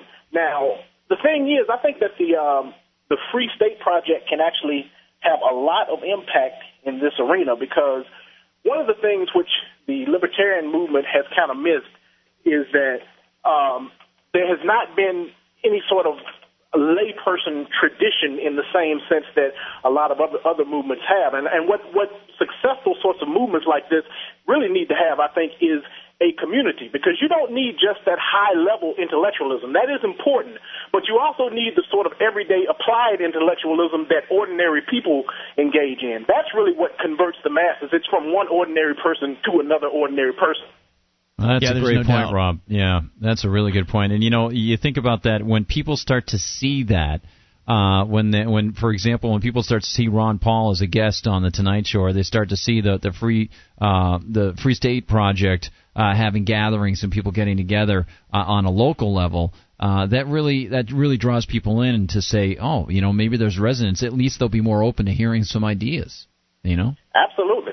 I think one of the reasons why the Libertarian Party has been, I guess it's been distancing itself from the Free State Project is, and what's going on here in New Hampshire, probably because they are looking to appeal to those intellectual types, and they just don't like the idea of people really putting their boots on the ground and doing something that's making a difference. For whatever reason, they they they they just haven't they haven't endorsed the Free State Project. It gets very little coverage in the Libertarian Party's newsletter. I mean, to, if you looked at the Libertarian Party's uh, publications, you would never even know the Free State Project existed if it if they weren't advertising in them, and I don't even know if they're advertising with them anymore. You know, one of the things that I, I do think is important, however, is for those people who want to drive this sort of thing to make sure that they continue to push some of the some of the theoretical, some of the some of the uh, the uh, the learning, the the lineage and heritage of learning that has come around in the past. Because I find, for example, I work with a guy uh, on the air who uh, tries to identify himself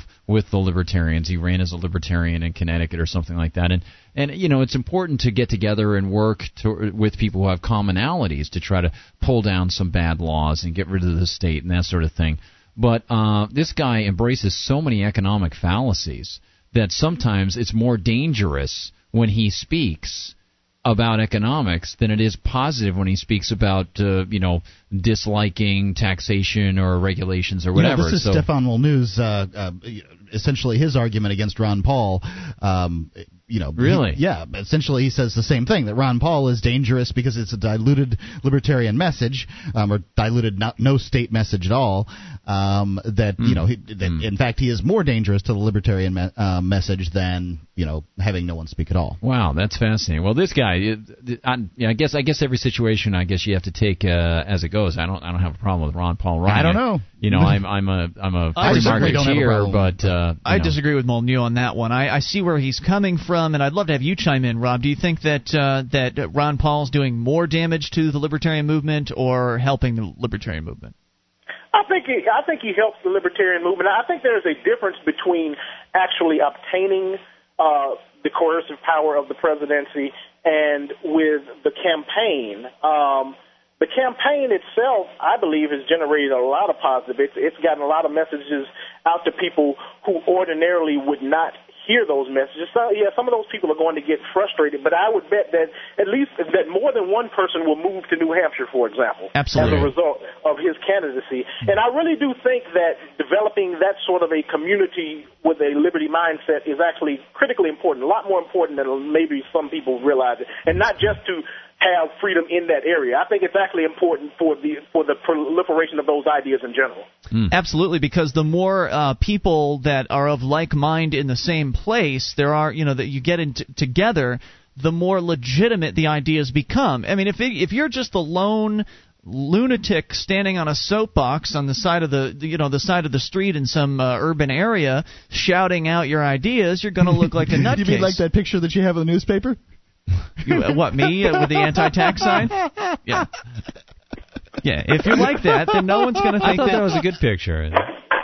I'm surprised you've even seen that, uh, Gardner. We're talking about from like years ago, right, Mike? You're talking about Yeah, yeah, I'm, I'm talking about. it. I, I'm, I haven't seen it. No. I'm sure you can imagine. Although I did, I did see you uh, supporting Julia, which is a very That's true. shot. There was more than me uh, supporting Julia, thank Yeah. goodness. But yes, the, I mean the idea is if it's just you, then people are going to brush you off as a crazy. But if it's a bunch of people talking about, hey, we need change, it's time to actually move ahead and advance this uh, civilization, advance mankind into a uh, into a world of voluntary interaction. If that's being echoed in different areas, you're hearing it on television, you're hearing it on the radio, it's it's online, it's in the streets. It, then it becomes a movement. Then it really tangibly becomes something people can point to and say, "Huh, you know, I've always thought that way, and I thought I was the only one. Look, there's a whole group of people here." So I agree completely, Rob. It's really important to get liberty activists It- together. And, you know, it can really resonate very, very soundly with people. Um, on uh, Sunday, I was uh, working out at the house, and some FSPers came along, and there's this uh, fellow named JJ who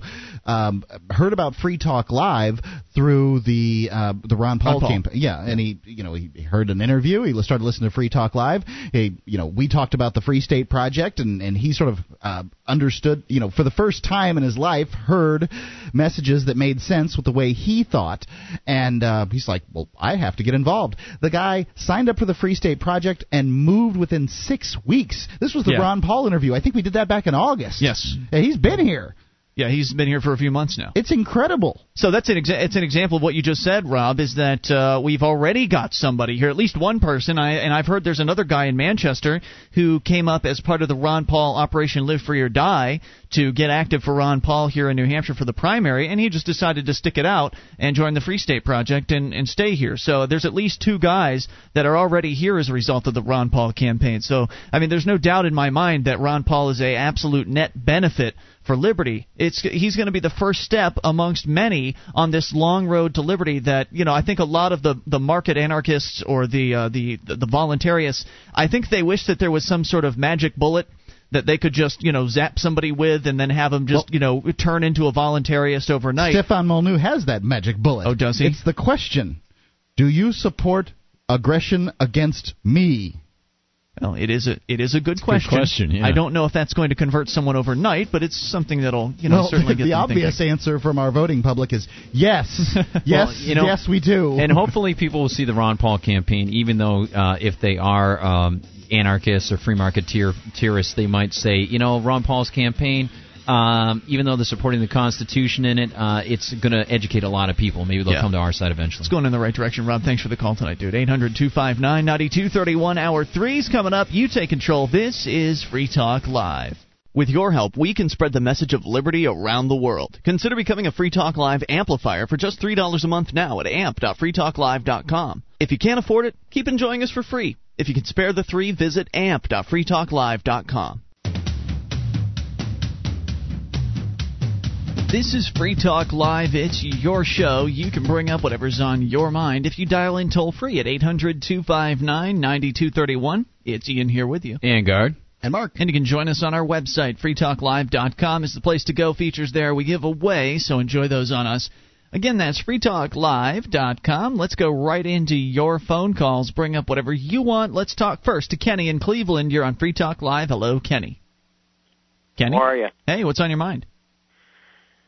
Oh, uh, I'm probably the most civil disobedient person on the face of the planet. What does that Um, mean? it's a hell of a hell of a claim.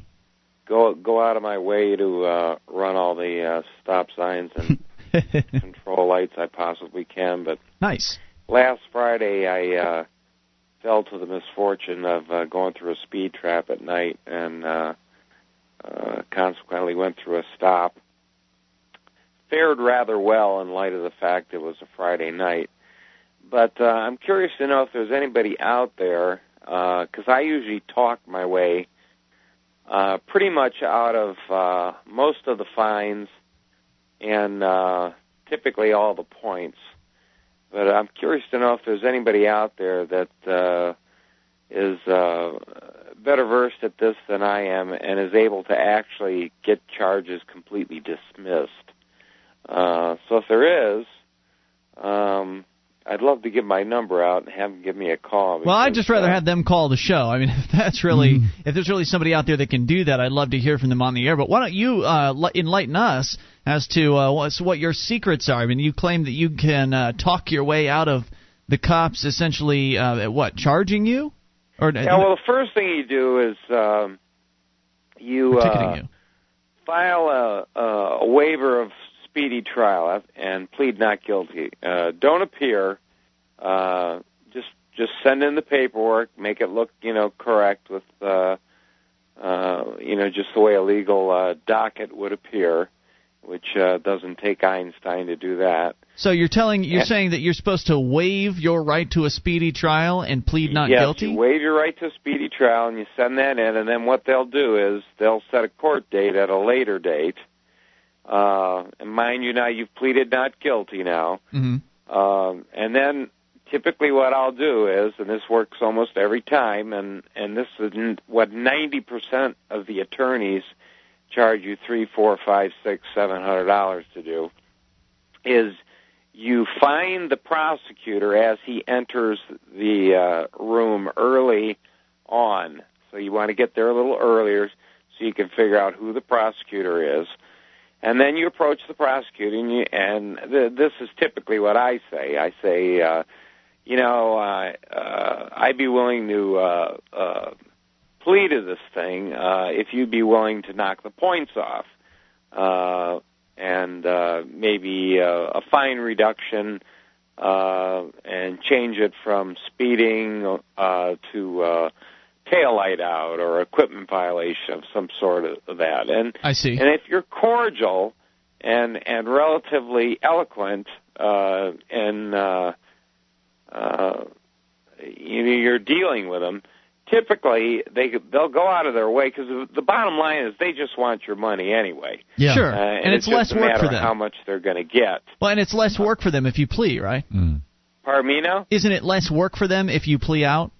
Oh yes, it's definitely less. Well, yes, it's definitely less work for them if you plea out. But um, if you go all the way, you know, if you go to the mat with it, uh, and especially, uh, you know, against the uh, uh, radar or a laser Mm-hmm. or uh, uh, VASCAR or uh, uh, odds are you're gonna, you know you're definitely going to lose because the bottom line is they're going to say were you speeding uh and you know you can say no to you're blue in the face but the officer's going to say well I had him clocked at you know 42 and 25 which is what I was at Now, what's the what is the purpose of waiving the right to the speedy trial? Is the idea there that uh, you are just it it just it, it just uh it, it it makes them think they they they it it kind of it, it's it's like uh it's like a smoke screen so to speak they they first of all they don't expect the common man to file uh motions uh that an attorney would file uh so it catches them off guard so the first thing uh, that that goes through their mind and typically this is what the prosecutor tells me uh they always ask me if I'm an attorney Right. like who am I Yeah. dealing with here? That kind of thing. For, right. Yeah. And and then uh, you know I let them know that I'm not, and that uh, you know I've just uh, uh, taken my you know uh, lumps, so to speak, you know over the years, now 50, and uh, uh, see how the court works. And um, typically in a, especially in an urban area of Cleveland, where they. Uh, uh, you know, it's all about revenue. I, I shouldn't say Cleveland. Anywhere, it's all about revenue. Yes, of course it generation. is. It Of course it is. nothing to do You know, I with- got a suggestion for you. It's an interesting approach, uh, and people are always looking for new ideas. And since you were looking for some new ideas, I recommend that you take a look at uh, our friend Marc Stevens. He wrote an excellent book called Adventures in Legal Land, and his approach actually involves questioning the court itself, Jurisdiction. Yeah, n- not just the but not just jurisdiction, but the, the just the legitimacy of the entire court. Uh, and it's a brilliant uh, brilliant book. It's Adventures in Legal Land. AdventuresinLegalLand.com is his website, and uh, I highly recommend you take a look into that. Thank you for the call tonight, sir. 800-259-9231. I've heard rumors that uh, Marc Stevens is coming out with a, another book, and I'm sure we'll have him back on the show uh, once that happens. He's a fascinating guy. You've had him on your show too, haven't you? Yes, absolutely fascinating guy. I love his viewpoint. I, I think his approach is uh, is amazing. Uh, basically, the idea is, and it's been a little while since I've read his book, and I'll have to go and read it again at some point because it's really that good. Yeah. Uh, but uh, did he ever send you a copy, Gardner? No, no, he did not. Next, yeah, next time you talk I'll to him, ask to, him to I'll send see you if a I can twist his arm a little bit. That'd be wonderful. I'd love to read it. it. He's so it's so much fun to talk to. You know, the only experience I ever had with anything like that was a speeding ticket. My brother's an attorney. He said, "Look, just plead no contest. Ask um, ask him. Say you know you didn't think it was an unreasonable rate for the time." And uh, ask them to put it on file without a finding, and if uh, you don't have any other other problems within a year, they'll take it take it right off your record, and uh, you won't have to pay the fine. Um, and that's you know if you want to uh, go along with the paradigm of the uh, of the state apparatus. Right, and that's what Marc Stevens is basically saying. His point is that the, uh, the and it ties in with, with what Kenny was saying is that it's all about revenue. Uh, it's all about the money. And so Marc Stevens goes in there and he just basically rips the veil right over, uh, right off of the bureaucrats. Uh, he points out that the court system is nothing more than public relations for people that are doing business at the point of a gun. Uh, these government people are essentially providing their product and service at, at, by the point of a gun. Like as Mao Zedong said, uh, you know, power grows from the barrel of a gun, uh, and that's what's going on here. And so that the whole every- purpose. but everybody in America has guns. It's the willingness to use them. Sure. It's that sort of righteous feeling that the uh, people in government have, because you know if you break their laws, violent or not, they're willing to shoot you. Yes, yes, they are. And isn't it interesting too? You know, a lot of times uh, people talk about the emperor's uh, new clothes, and and how I was thinking about when we were talking about uh, Ziggy's point uh, about uh, Rhodesia and and and and the the problems that have occurred with uh, tribal lands and things like that, and then South Africa.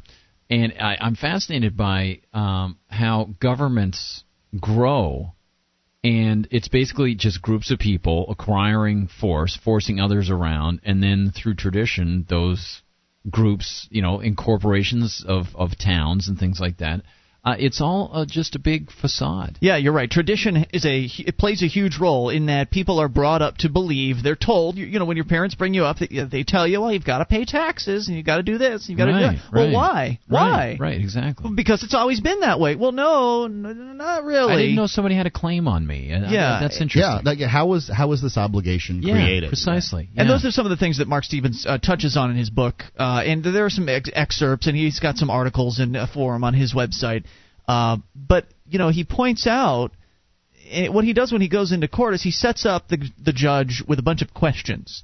You know, questions that the judge basically has to say yes to. Am I entitled to a fair trial? Well, of course, course they're going to say yes. They have to say yes to certain questions to purvey the uh, the mentality or the the attitude that oh yeah, everything here is just peachy. Well, it's such a fair fair trial, and oh of course no, we would never uh, there would never be a conflict of interest. And then you know you get them to to admit to certain things that are supposedly fundamentals of the system, and then you throw the real hard zingers at them. Uh, and you know you, you get the judge to basically recuse himself because he's working for the same team that the prosecutors are working for, and there's a whole bunch of other things, but we can't cover it all here. More on the way. It's Free Talk Live. This is Free Talk Live. You bring up whatever's on your mind. Toll free 800 259 9231. The SACL CAI toll free line. It's Ian here with you. Angard. And Mark. You can join us online at freetalklive.com. The features there we give away, including the bulletin board system Go and get interactive with over 2,000 of our listeners, over 325,000 posts, lots to talk about. Fun stuff, serious issues, you'll find it all there. bbs.freetalklive.com. There's a quick and easy way to lose weight. It takes place over 11 days. You take a cleanse and uh, you lose some weight. You can lose up to 25 pounds. Check out this amazing doctor recommended product. Go to FTLDiscount.com. You can read some real testimonials about it and find out how to order. That's FTLDiscount.com. We continue with your phone calls. Talk to Fred in Montana, listening on KGEZ. Hey, Fred. Good evening, gentlemen. Hey, what's Hey. on your mind? Hey, I want to tie two things together: the welfare state and religion. Okay. The last guy was talking about, you know, he likes breaking laws. Well, I'm sorry, we are a country of laws. Our Constitution gives us the freedom to do whatever we please, but our fascist state has taken over, so that's kind of screwed that up. But anyway, getting back to religion. Our founding fathers were totally against a theocracy running this country. Mm-hmm. They were, yeah. Totally against it. Even you read Article 6, Section 3 of the Constitution, there, was no, there should be no religious test to hold political office. Mm. But one thing we have done in this country, we have allowed a theocracy to take over. It's a theocracy of, athe- of, of atheist, communist, socialist, environmentalist, feminist. And Now, wait a these minute. people are a religion. Now, Well, they- wait a minute. I'll tell you, the environmentalists certainly act like a religion. Now, the atheist thing, religion. I've got to disagree with. I Of course mean, how you is do. it that the atheists have taken over the country? Everybody has to swear on the Bible to get into office. Let him finish. Let me finish. Uh, an environmentalist, a tree is their god. They will defend their god, the tree, as well as any Christian will defend their God. And like I said, this religion has taken over our country. And our founding fathers were totally against any religion taking over our country or theocracy. Like if you go to, to over to the Muslim countries, if you're not a Muslim, they kill you or they kick you out. But our founding fathers knew what religion could do. Like look, look, you, you just look at Europe. You know how they, you know how religion was brutal. They were just as brutal as Hitler and Stalin and the rest of them. A lot of those religions Would you- over in Europe. would you- That's why so many, so many religions came over to this country to get away to, to have religious freedom. Would you dispute the claim that any ideology or religion that subsumes the right of the individual uh, to make his own decisions about his own life uh, is pernicious and destructive to life? I don't know what pernicious means. I don't know what you're talking about. Would you would you would you would you disagree with the idea? Would you would you agree? Would you agree with the idea that any ideology or religion that um, presents hurdles in in the way of the individual making decisions about his own life? Would you agree that that is dangerous and destructive to the furtherance of life? I would say yeah, to a certain point, yeah. Okay. Now, I don't see atheism as necessarily like that. But they are a religion. What? How is that, Fred? Is a religion. It's a belief. That's, No, it's let's not. Explain religion first. A religion is a belief. Well, then you're wrong because atheism is the lack of belief in a uh, in a monotheistic or polytheistic God. Well, What Fred, they believe I and think what they believe, and Fred, I'd pretty much agree with you that most most atheists act like their religion, uh, like uh, their belief system is a religion, except for all the uh, the hoo ha that religious people go through as far as like get up, kneel down, all that stuff at church. Atheists don't generally go to any any kind of thing like church. But of the Hmm. people that you mentioned, well, a lot of Christians don't go to church either now. I, I, that, that, that much is true. Uh, of the people that you mentioned, the atheists are threatening our way of life the least.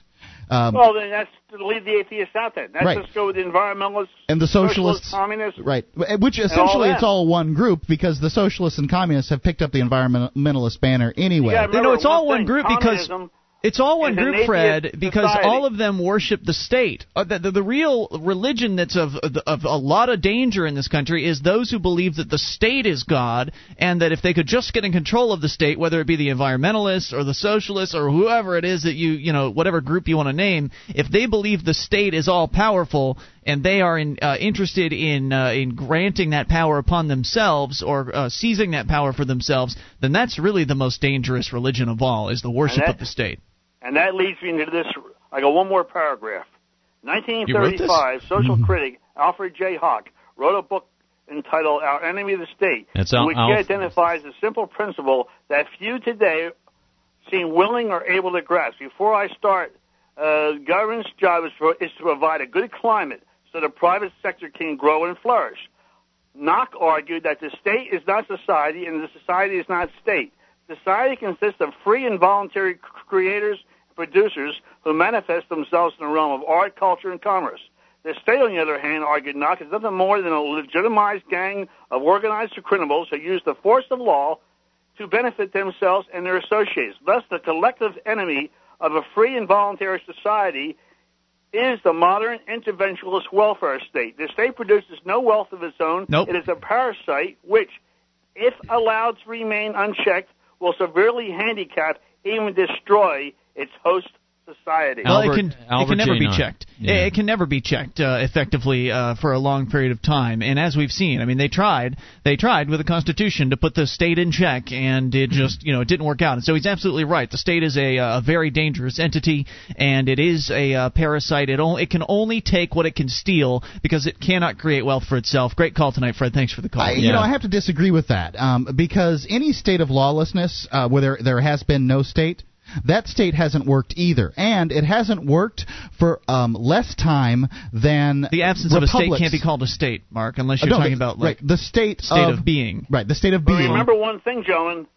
More people work for the government than they do in the private sector. There's more people on welfare in this country Yep. than there is. You know, I think I estimate 85% of all Americans are on welfare, Well, and you- they keep on voting for more largest. You- give you- me, give me, give me. You have to qualify the statement of um, Americans uh, working for the government um, when you make it, because otherwise people will say that's not true. Can That's be the biggest indirect. welfare state of them all. There's Right. a lot of welfare given In fact, to corporations. when you you, you look at all the grants. contracts and um, that uh, companies have and and with the government and and then the people that work for those companies, you're absolutely right. Its tentacles are everywhere. real fast. Yes, in Fred. 1964, Johnson's Great Society, we spent five trillion dollars in this country fighting poverty from 64 to 1990. Out of that five trillion dollars, 80% went to the bureaucracy, and only 20% went to the little old lady. So who's Yep. on welfare, gentlemen? Exactly. It's the bureaucrats that get rich. Thanks for the call, dude. Bye-bye. 800 259 9231. Now, Mark, what were you saying That's- about the state uh, disappearing? That's what was the point you were making Well, there? the point I was making was, um, you- you're saying that that a, a state can never be controlled, it can never be, um, you know, reined in,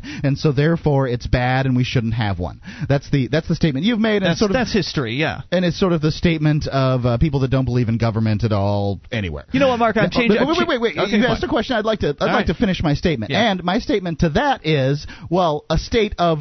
Uh, you know, a, a, a state of no state, uh, a, a state of anarchy, as it were, um, has never existed, and it has uh, but it has existed, but it has only existed for short periods of time. And you know, when when somebody comes along, they create a state. So therefore, um, if you're using history as an example, um, then you you know what you're proposing hasn't worked either. And so well, there- actually, no, you're wrong about that. But Gardner had a point. Well, that's that's the that's what I wanted to get to because Mark, I wanted to talk to you about Viking Age Iceland. And, Let's and get to that ask- here in a moment. bit about Let's get that. to that you got 300 years And- um, there. Well, hold I on got now, 200 Mark. We're years gonna get to it in a moment. 500 years, Uh, but we're going to get to it in just a moment, and we want to hear from you as well at 800-259-9231. One could make the argument, Mark, that we are in a situation of anarchy today, and we always are and always will be as well. Yeah. More coming up. You can take control. Bring up anything. This is Free Talk Live. Our archives, website, and podcast will continue to stay free, but if you think other people deserve to hear this show, consider becoming a Free Talk Live amplifier for just $3 a month at amp.freetalklive.com. Help free some minds. Visit amp.freetalklive.com.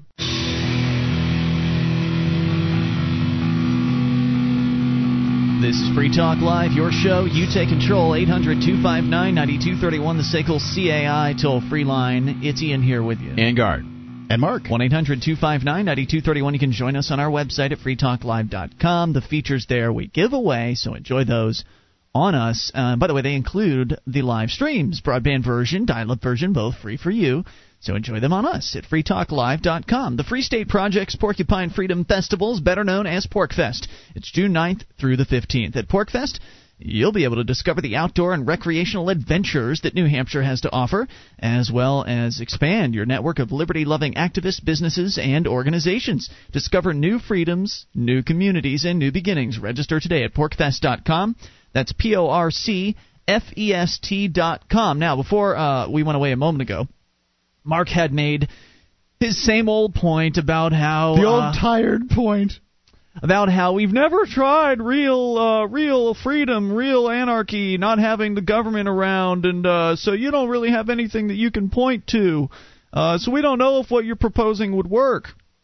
And that's basically what you uh, had pointed out. And Gardner, you wanted to get into it with him, and I wanted to Uh, make sure you had a chance to. Hey, thanks. yeah. No, I was just going to say um, the uh, there are a couple underlying assumptions there that. and in this corner, There are a couple standing about six foot nine, Yes, weighing yes, about weighing 140 142 pounds. pounds. Ah, yes. Gardner Goldsmith. That's right. Watch out for his bony fingers. And, and in the red corner, representing the state with perfect hair, we Mark just we just need one of those bikini clad girls to hold up the sign in front of the camera, you know. Uh, anyway, uh, I was going to say uh, Viking Age Iceland uh, was based on the Goddard system, and it was a it, it, you know admittedly it was a more of a religious based system, so you have to include that. But it was a non government system. It was a voluntary system.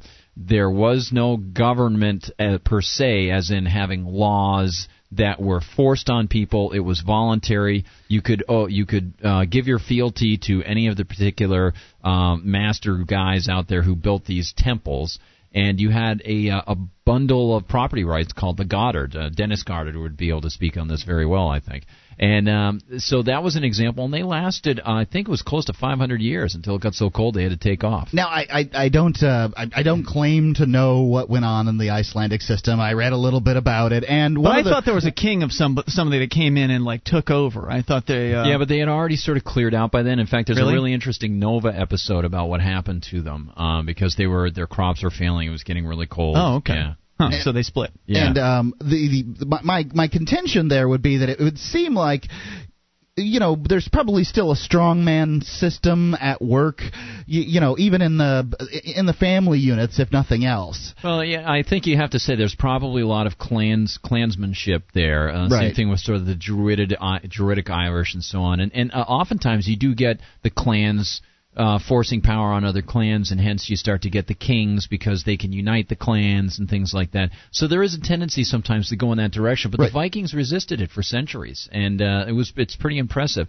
And I think um, you know what we were discussing uh, regarding the the state or you know the, the the validity of the state and things like that. Um, I think when when you compare the ideas of small government versus large government, you were saying you know Ian's Ian's idea is really unworkable. You're eventually going to have to have some sort of a state.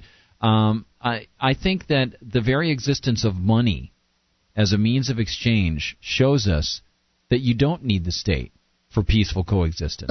I I I think Mm, probably, maybe you guys are right as far as that goes.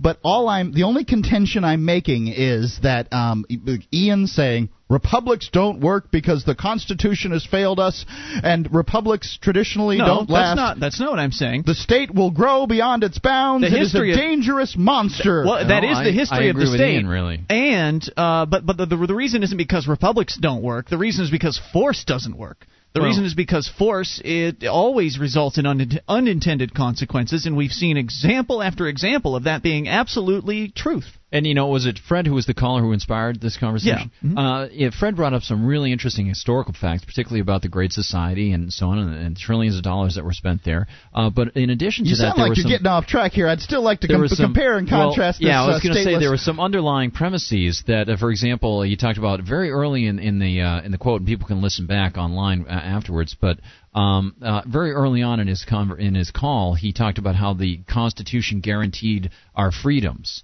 Uh, it actually doesn't guarantee all our freedoms. Uh, otherwise, we wouldn't have a constitution. We could guarantee our own freedoms. It, it restricts certain freedoms for us uh, and offers protection for other freedoms. Um, if we were totally free, the Constitution, we wouldn't need the, t- the Constitution. The Constitution restricts us in certain ways. How does it do uh, that exactly? Well, I thought example, it restricted the government. it restricts it restricts the government. It, it does itself restrict the government, but the very existence of the Constitution implies that people who come afterwards are going to be living under the Constitution. It's this it's Right. this eternal question of does the government uh, apply to those people who never agreed to it? Of so course it not. It, uh, it can't exactly. possibly restrict me because I didn't put my you didn't name agree it. to it. You well, didn't it, give your it consent. does apply to you. Well, see, No, it doesn't. This somebody's going to apply it to your butt. Well, then it that's different. Well, that's that's the problem. then The- that's someone using force on me. Right, right. If you if if the Constitution were really uh, really the Constitution of a free society, then everyone who was born into this society would, at a certain age, have the right to either sign on and agree Yes. to it or leave. Which leads me to where I wanted to go, and that was the uh, the argument that one could make that uh, we're always in a state of, of anarchy, Yeah. and that the that the government is essentially the uh, the current what people want is what they're getting, right? People are uh, so indoctrinated into the idea that the government is necessary and that government is good, and so that's what they're getting. The people get the government they deserve, is what they say. So the the the market activists here in in Keene, we were uh, meeting yesterday.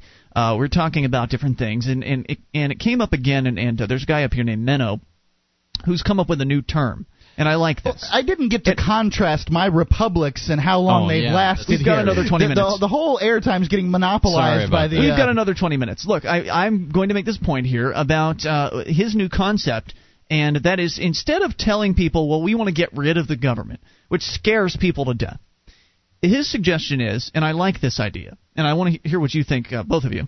Uh, th- his suggestion is that we transition to suggesting to people that we change from an authoritarian model of government to a voluntary model Oh, of government. that's nice. Uh, that way, you're, you're just sort of shifting the focus Pers- from yeah. the real problem to a, a possible solution, as opposed to telling people you're going to take away uh, the government. Just look, you can have your government services. Just start offering them on a voluntary basis instead of being Yes. coercive. And, and, and, it, and it, it's a nice subtle way to get that emotional side of what Mark said earlier in the previous hour of would you force me?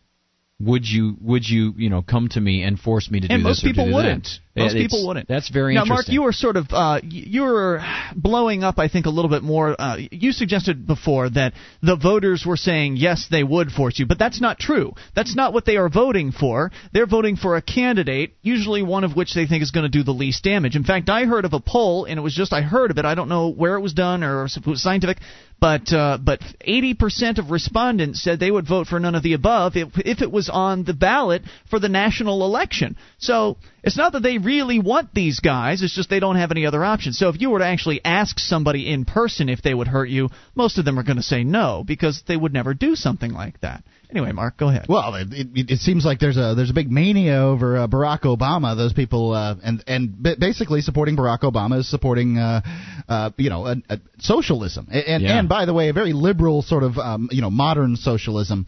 I've uh, I've come up by the way with a uh, new tagline: Barack Obama like Jimmy Carter only black because it's going to be about that successful of a uh, presidency. oh, it's going to be a mess. Anyway, um, my, as to uh, how long, uh, it, it, uh, medieval Iceland's uh, non-government lasted and, and whether and how non-government w- it was.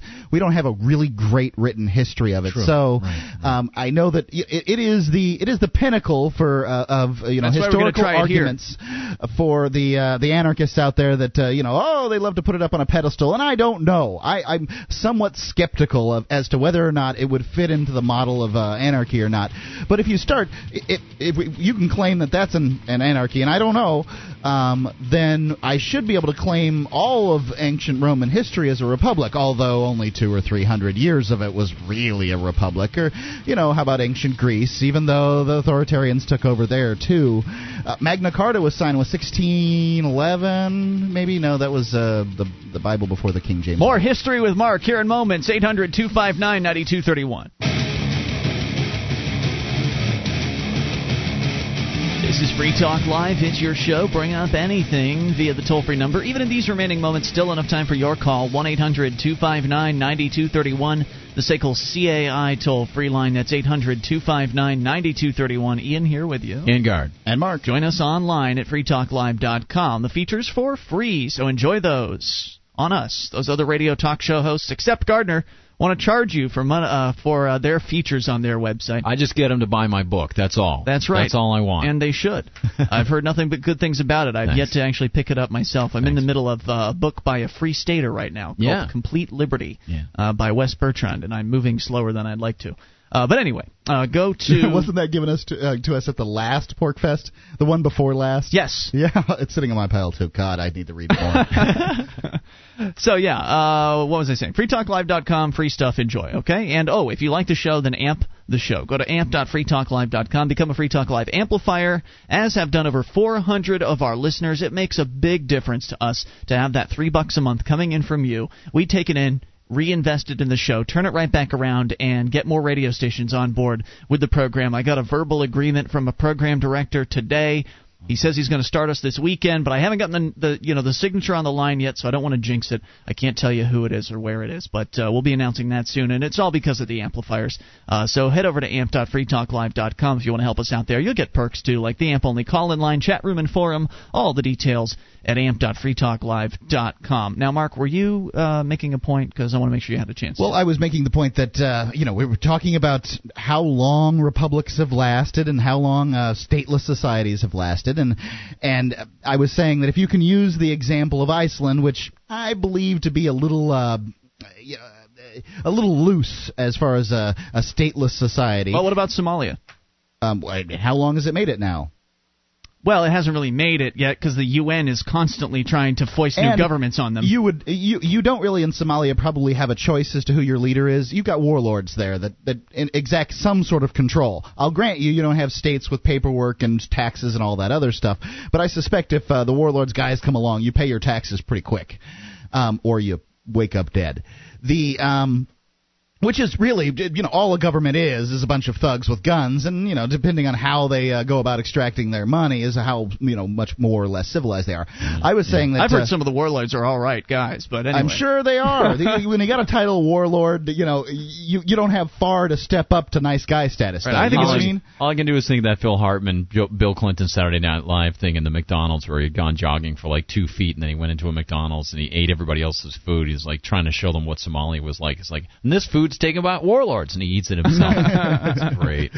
I have no idea. Anyway, But, sorry to uh, distract, yeah. So I was saying that if we can use that fast, loose definition, that use, I should be able to use ancient Rome and ancient Greece, even though they, after two or three hundred years, both of them, even um, less in some cases, they descended into uh, more authoritarian uh, rules and I rather than the republics. And then I mentioned that the Magna Carta was uh, signed in the 1600s, and it's not. It was uh, 1215 for the Magna Carta, but it was issued three different times. And then I made s another really unfactual statement about the uh, King James Bible, which was uh, I thought it was. Uh, So what the hell do you know about a 1614. stateless It was in fact 1611, but and, But, and but there was another. you Bible know, ahead of but that. I, I do Yeah. think that i- empirically there there are a couple things that need to be noted about your observations. One is you're you're right about uh, trying to as- ascribe certain labels to ancient Rome or Greece or, or things like that, Athens and, and Sparta and things like that. Uh, but uh, those are done to one's detriment because of the existence of evidence to the contrary. Whereas there is not evidence to the contrary.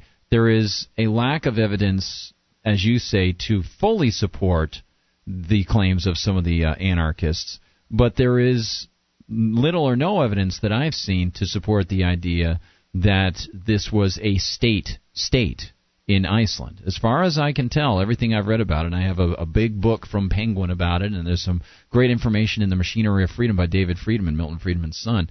Um, the historical notes um, they don't support the thesis that it was anything other than a stateless society. Well, but but what um one of the reasons that we've created courts and and that kind of thing is to uh, is is to sort of protect the accused, not really the the uh, the victims of crimes, but in fact the accused of crimes, because those are the people that uh, the townspeople would rally around Yeah. with, uh, you know, Right. pitchforks, and right. and torches.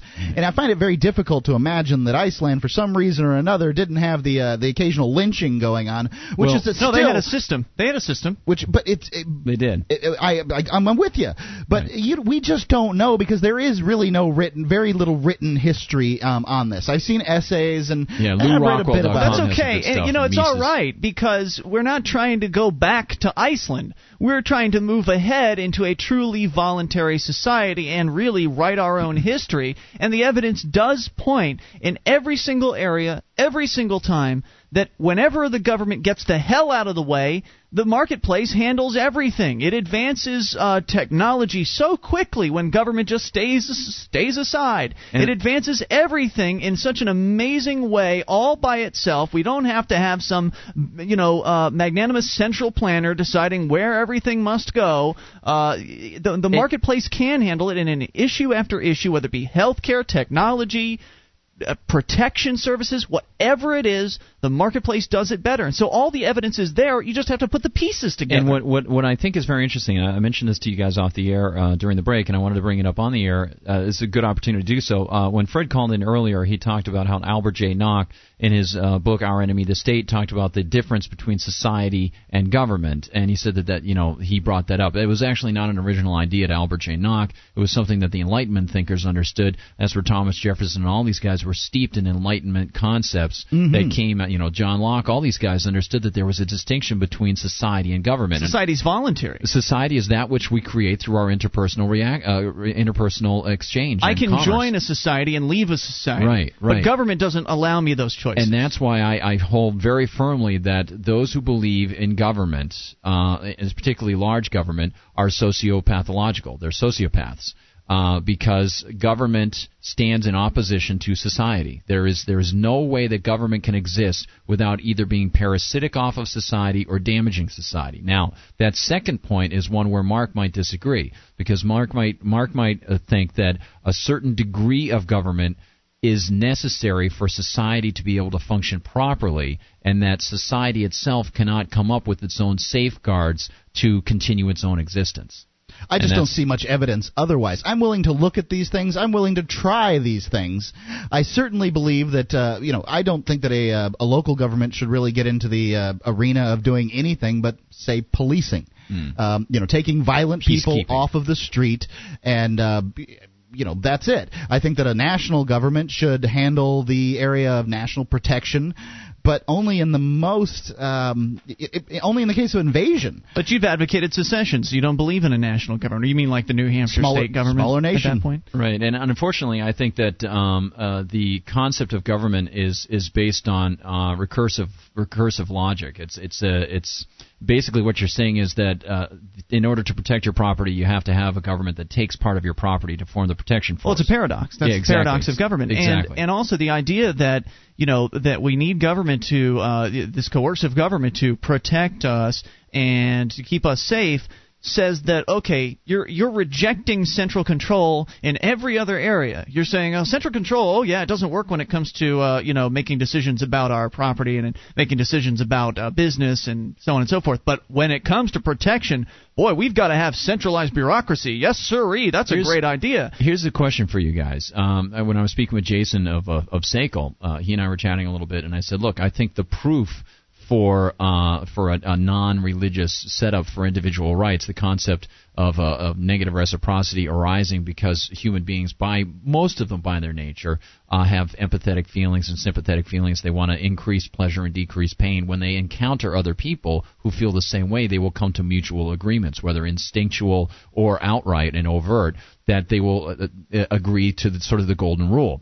Um, now, I think that the existence of money is a great example of that because um, if it, money's existence shows that the majority of people work out their interests and their disputes and things like that through commercial exchange. They they resolve their needs not through predation, but through peaceful exchange with the one another. The problem another. comes in with the sociopaths, is what you were saying earlier, Gardners. Right. The problem comes in that most of us want to interact on a voluntary basis and do. It's the ones that are sadists, the ones that are sick, the ones that are anti-society. They're the ones that come in and try to impose their way on everybody else to control well, us. The the solution to the problem that I propose is only in the case of violence enacted against me or society as a whole or whomever, is then the use of violence. And you are talking about voluntary exchanges that do not include violence in any of those exchanges. So, different problems do require different solutions. That's all I'm saying. Oh yeah, and I think that if you have the marketplace operating, then you get those different solutions. Whereas if you just have this government police force, this one monopolistic government police force, you don't have options. You have one size fits all imposed on everybody. You have and as much option as we currently have with the public school system. It all needs to change. We need to have the marketplace. I'm just uh, saying that you could I can hire We're out of security time. tomorrow. It's been Ian here with you. And Gard. And Mark. See you tomorrow online. In the meantime, freetalklive.com. DVD, books, music, instruments, periodicals, computers, software, electronics, photo, cell phone, office product, home and garden, bed and bath, furniture, kitchen, pet supply, automotive, hardware, apparel, shoes, jewelry, grocery, healthcare, sports and outdoors, toys, games, used and more. It's a department store at your fingertips. Amazon.freetalklive.com. Get all your shopping done, a great deal, delivery to your door, and a percentage of your purchase will go to Free Talk Live when you enter Amazon through Amazon.freetalklive.com.